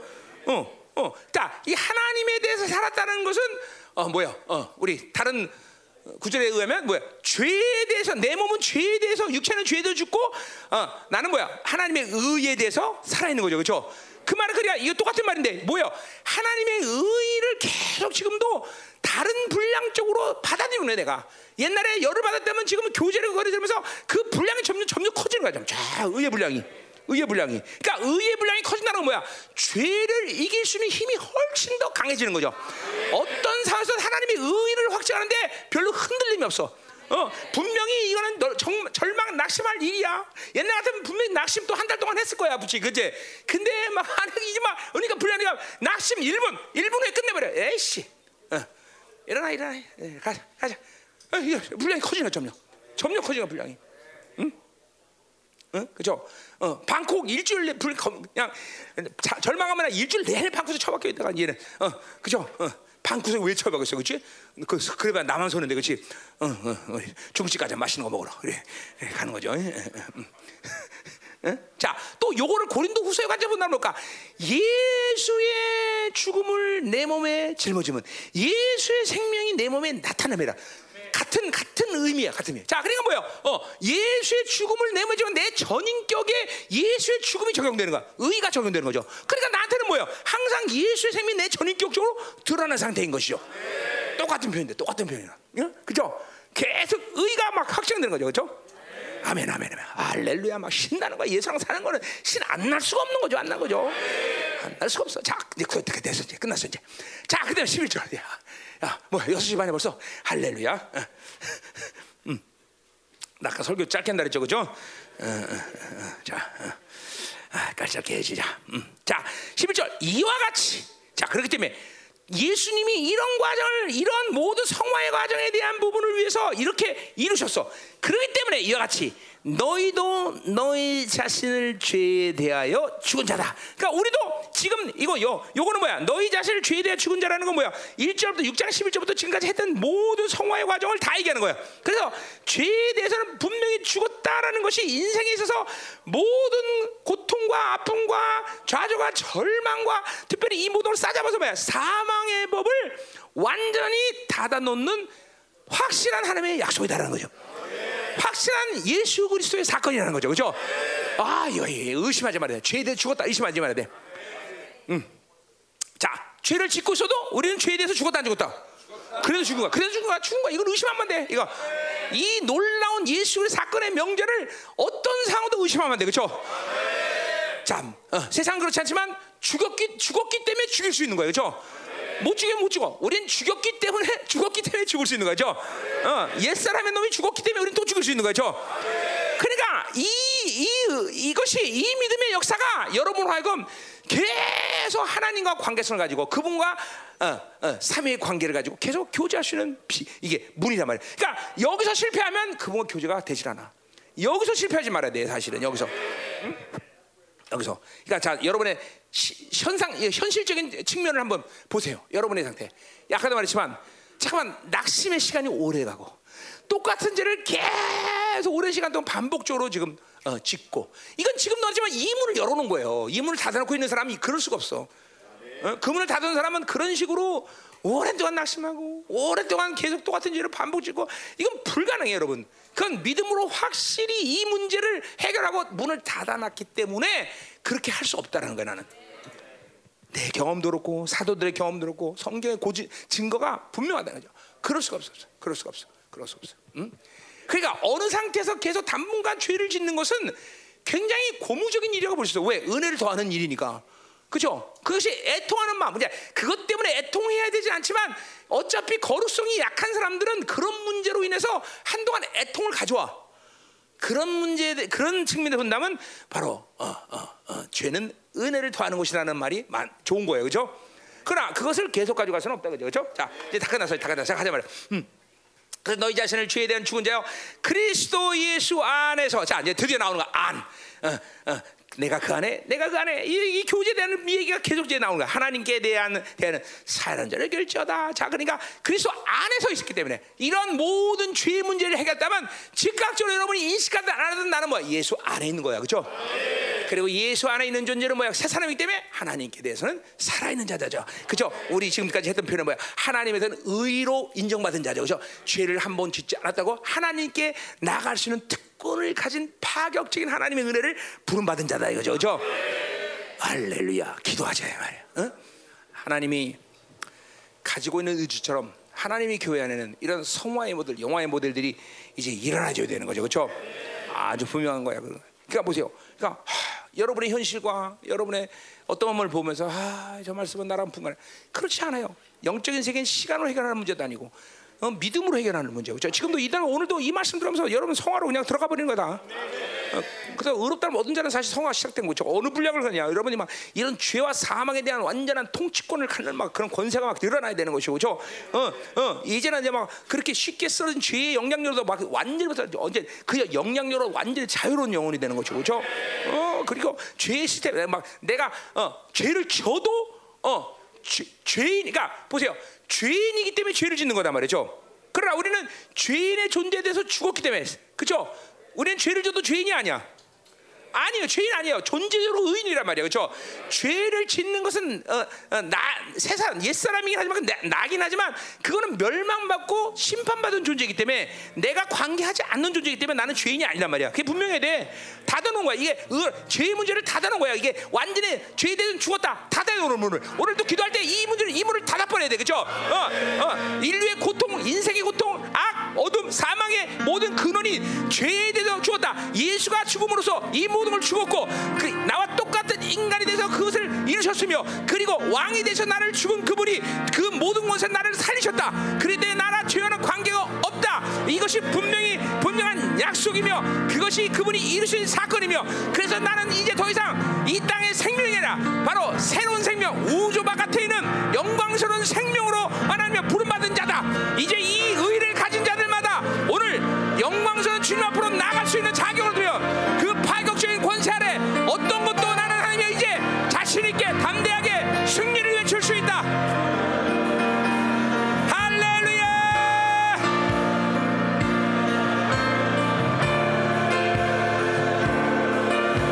어이 마십시오. 아!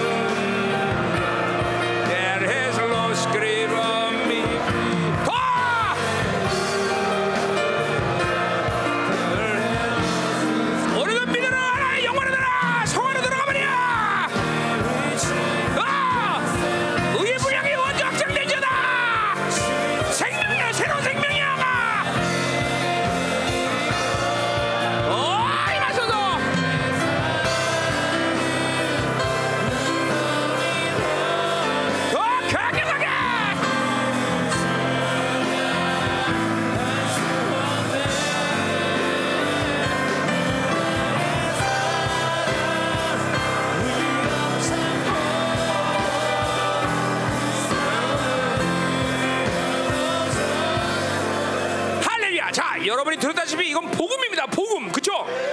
여러분 오늘 방언으로 기도하면서 오늘 말씀이 선포되는 이 말씀이 여러분의 가동, 복음의 영광 여러분에서 막 느껴야 돼. 영광이 가동될 것이다 말이에요. 오늘 하나님이 이 말씀의 복음의 영광이 내 안에서 하나님 충만해지는 시간 되게 하소서. 의의 분량이 하나 확장되게 하소서. 예수의 피가 가동됨을 하게 하소서. 오늘 한 번으로 하나님이여 믿음으로 받을 때 완전히 주의 문을 닫아버리게 하소서. 하나님이여 의롭다면 특권과 이 영광을 믿음으로 취하게 하시고 은혜의 보좌 앞으로 나갈 수 있는 가벼운 영혼 하나님 맞습니다. 복음의 영광 가운할 때 하나님 이 복음의 영광에 충만해서 종이 다시 한번 안수할 때 이 복음의 영광이 더 충만한 시간 되게 하소서. 다시 한번 동서로 흘러갑니다. 할렐루야. 하나님 죄에 대해서 죽었다. 죄에서 벗어났다. 죄에게 우리는 더 이상 왕노를 주지 않는다.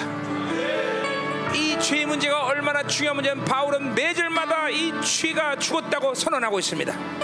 하나님 이제 하나님이 정말 우리 공동체의 모든 형제들이 믿음을 가지고 주님께서 이 죄의 문제의 문을 완전히 닫았다는 것을 하나님이요 완전히 하나님이요 100% 믿게 하여 주옵소서. 문을 닫아버리게 하시옵소서. 이 문을 닫고 사는 인생이 얼마나 편한지 얼마나 영광된지 생명력이 얼마나 강해지는지 의의 분량이 얼마나 커지는지 하나님의 영광이 얼마나 커지는지 날마다 새로지는 것을 날마다 실체하시게 도와주옵소서. 이번 집회를 통해서 의롭담이 완전히 사랑이 확정되게 하시고 이제 영화로 모델들이 세워지는 놀라운 시간 되게 하소. 우리 형제들이 열방교회를 통하여 하나님이여 이 마지막 때 리더의 영광을 물들 텐데 이 열방의 모든 성도들이 하나님 이제 강력한 리더십이 살아요. 죄의 문제는 끝났다. 죄는 죽었다. 믿어라. 더 임하소서. 더 강력하게 임하소서. 예수의 피. 예수의 피. 믿음으로 받아. 의리라. 파격적인 문제.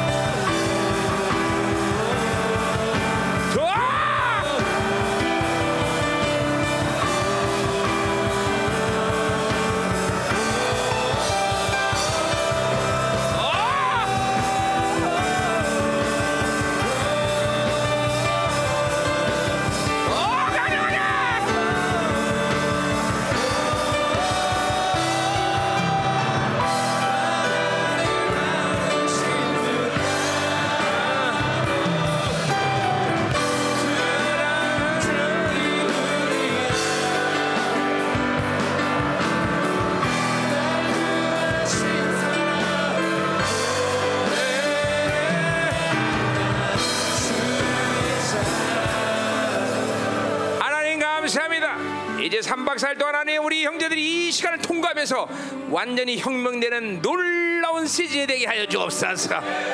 마침내 하나님 우리 형제들까지도 많은 성화 모델 영화로운 모델이 일어나 하나님의 주님의 말씀은 분명한 생명이라고 하나님의 증거하시는 귀한 종들이 될 수 있도록 축복하여 주옵소서. 할렐루야. 하나님 본격적으로 이 강력한 복음의 영광이 움직이게 도와주시옵소서. 보혈의 능력이 실체되게 하셔서 그 왕이 나를 주고 그 왕이 사다는 이 모든 의의 권세가 충만하게 하시고 은혜의 보좌 앞으로 나가는 가벼운 영혼 될 수 있도록 축복하소서. 하나님 완전 자유를 이루는 놀라운 시즌 되게 하여 주옵소서. 할렐루야. 오늘도 된 예물을 축복합니다. 교회 이전하고 하나님의 건축금들을 싸우니 축복하시고 하나님 이 모든 예물을 받으시고 하나님의 나라의 영광을 확증하게 하시고 결코 바빌론 사는 것으로 행복을 결정하게 하시고 날마다 하나님이여 죽어줄 수 있는 복된 영혼들 될 수 있도록 축복하여 주옵소서. 이제는 교회 머리 되신 우리 구주 예수 그리스도의 은혜와 아버지 하나님의 거룩하신 사랑과 성령 하나님의 내 동무로 충만하신 역사가 오늘도 죄의 문을 완전히 닫은 것을 100% 신뢰하고 믿는 사랑하는 성도들, 그 가정, 직장, 자녀, 기업과 비전, 이 나라 민족과 전 세계에 파손된 사랑하는 성도들, 생명사역과 열방교회 이제부터 영원히 함께 간절히 축원합니다. 아멘.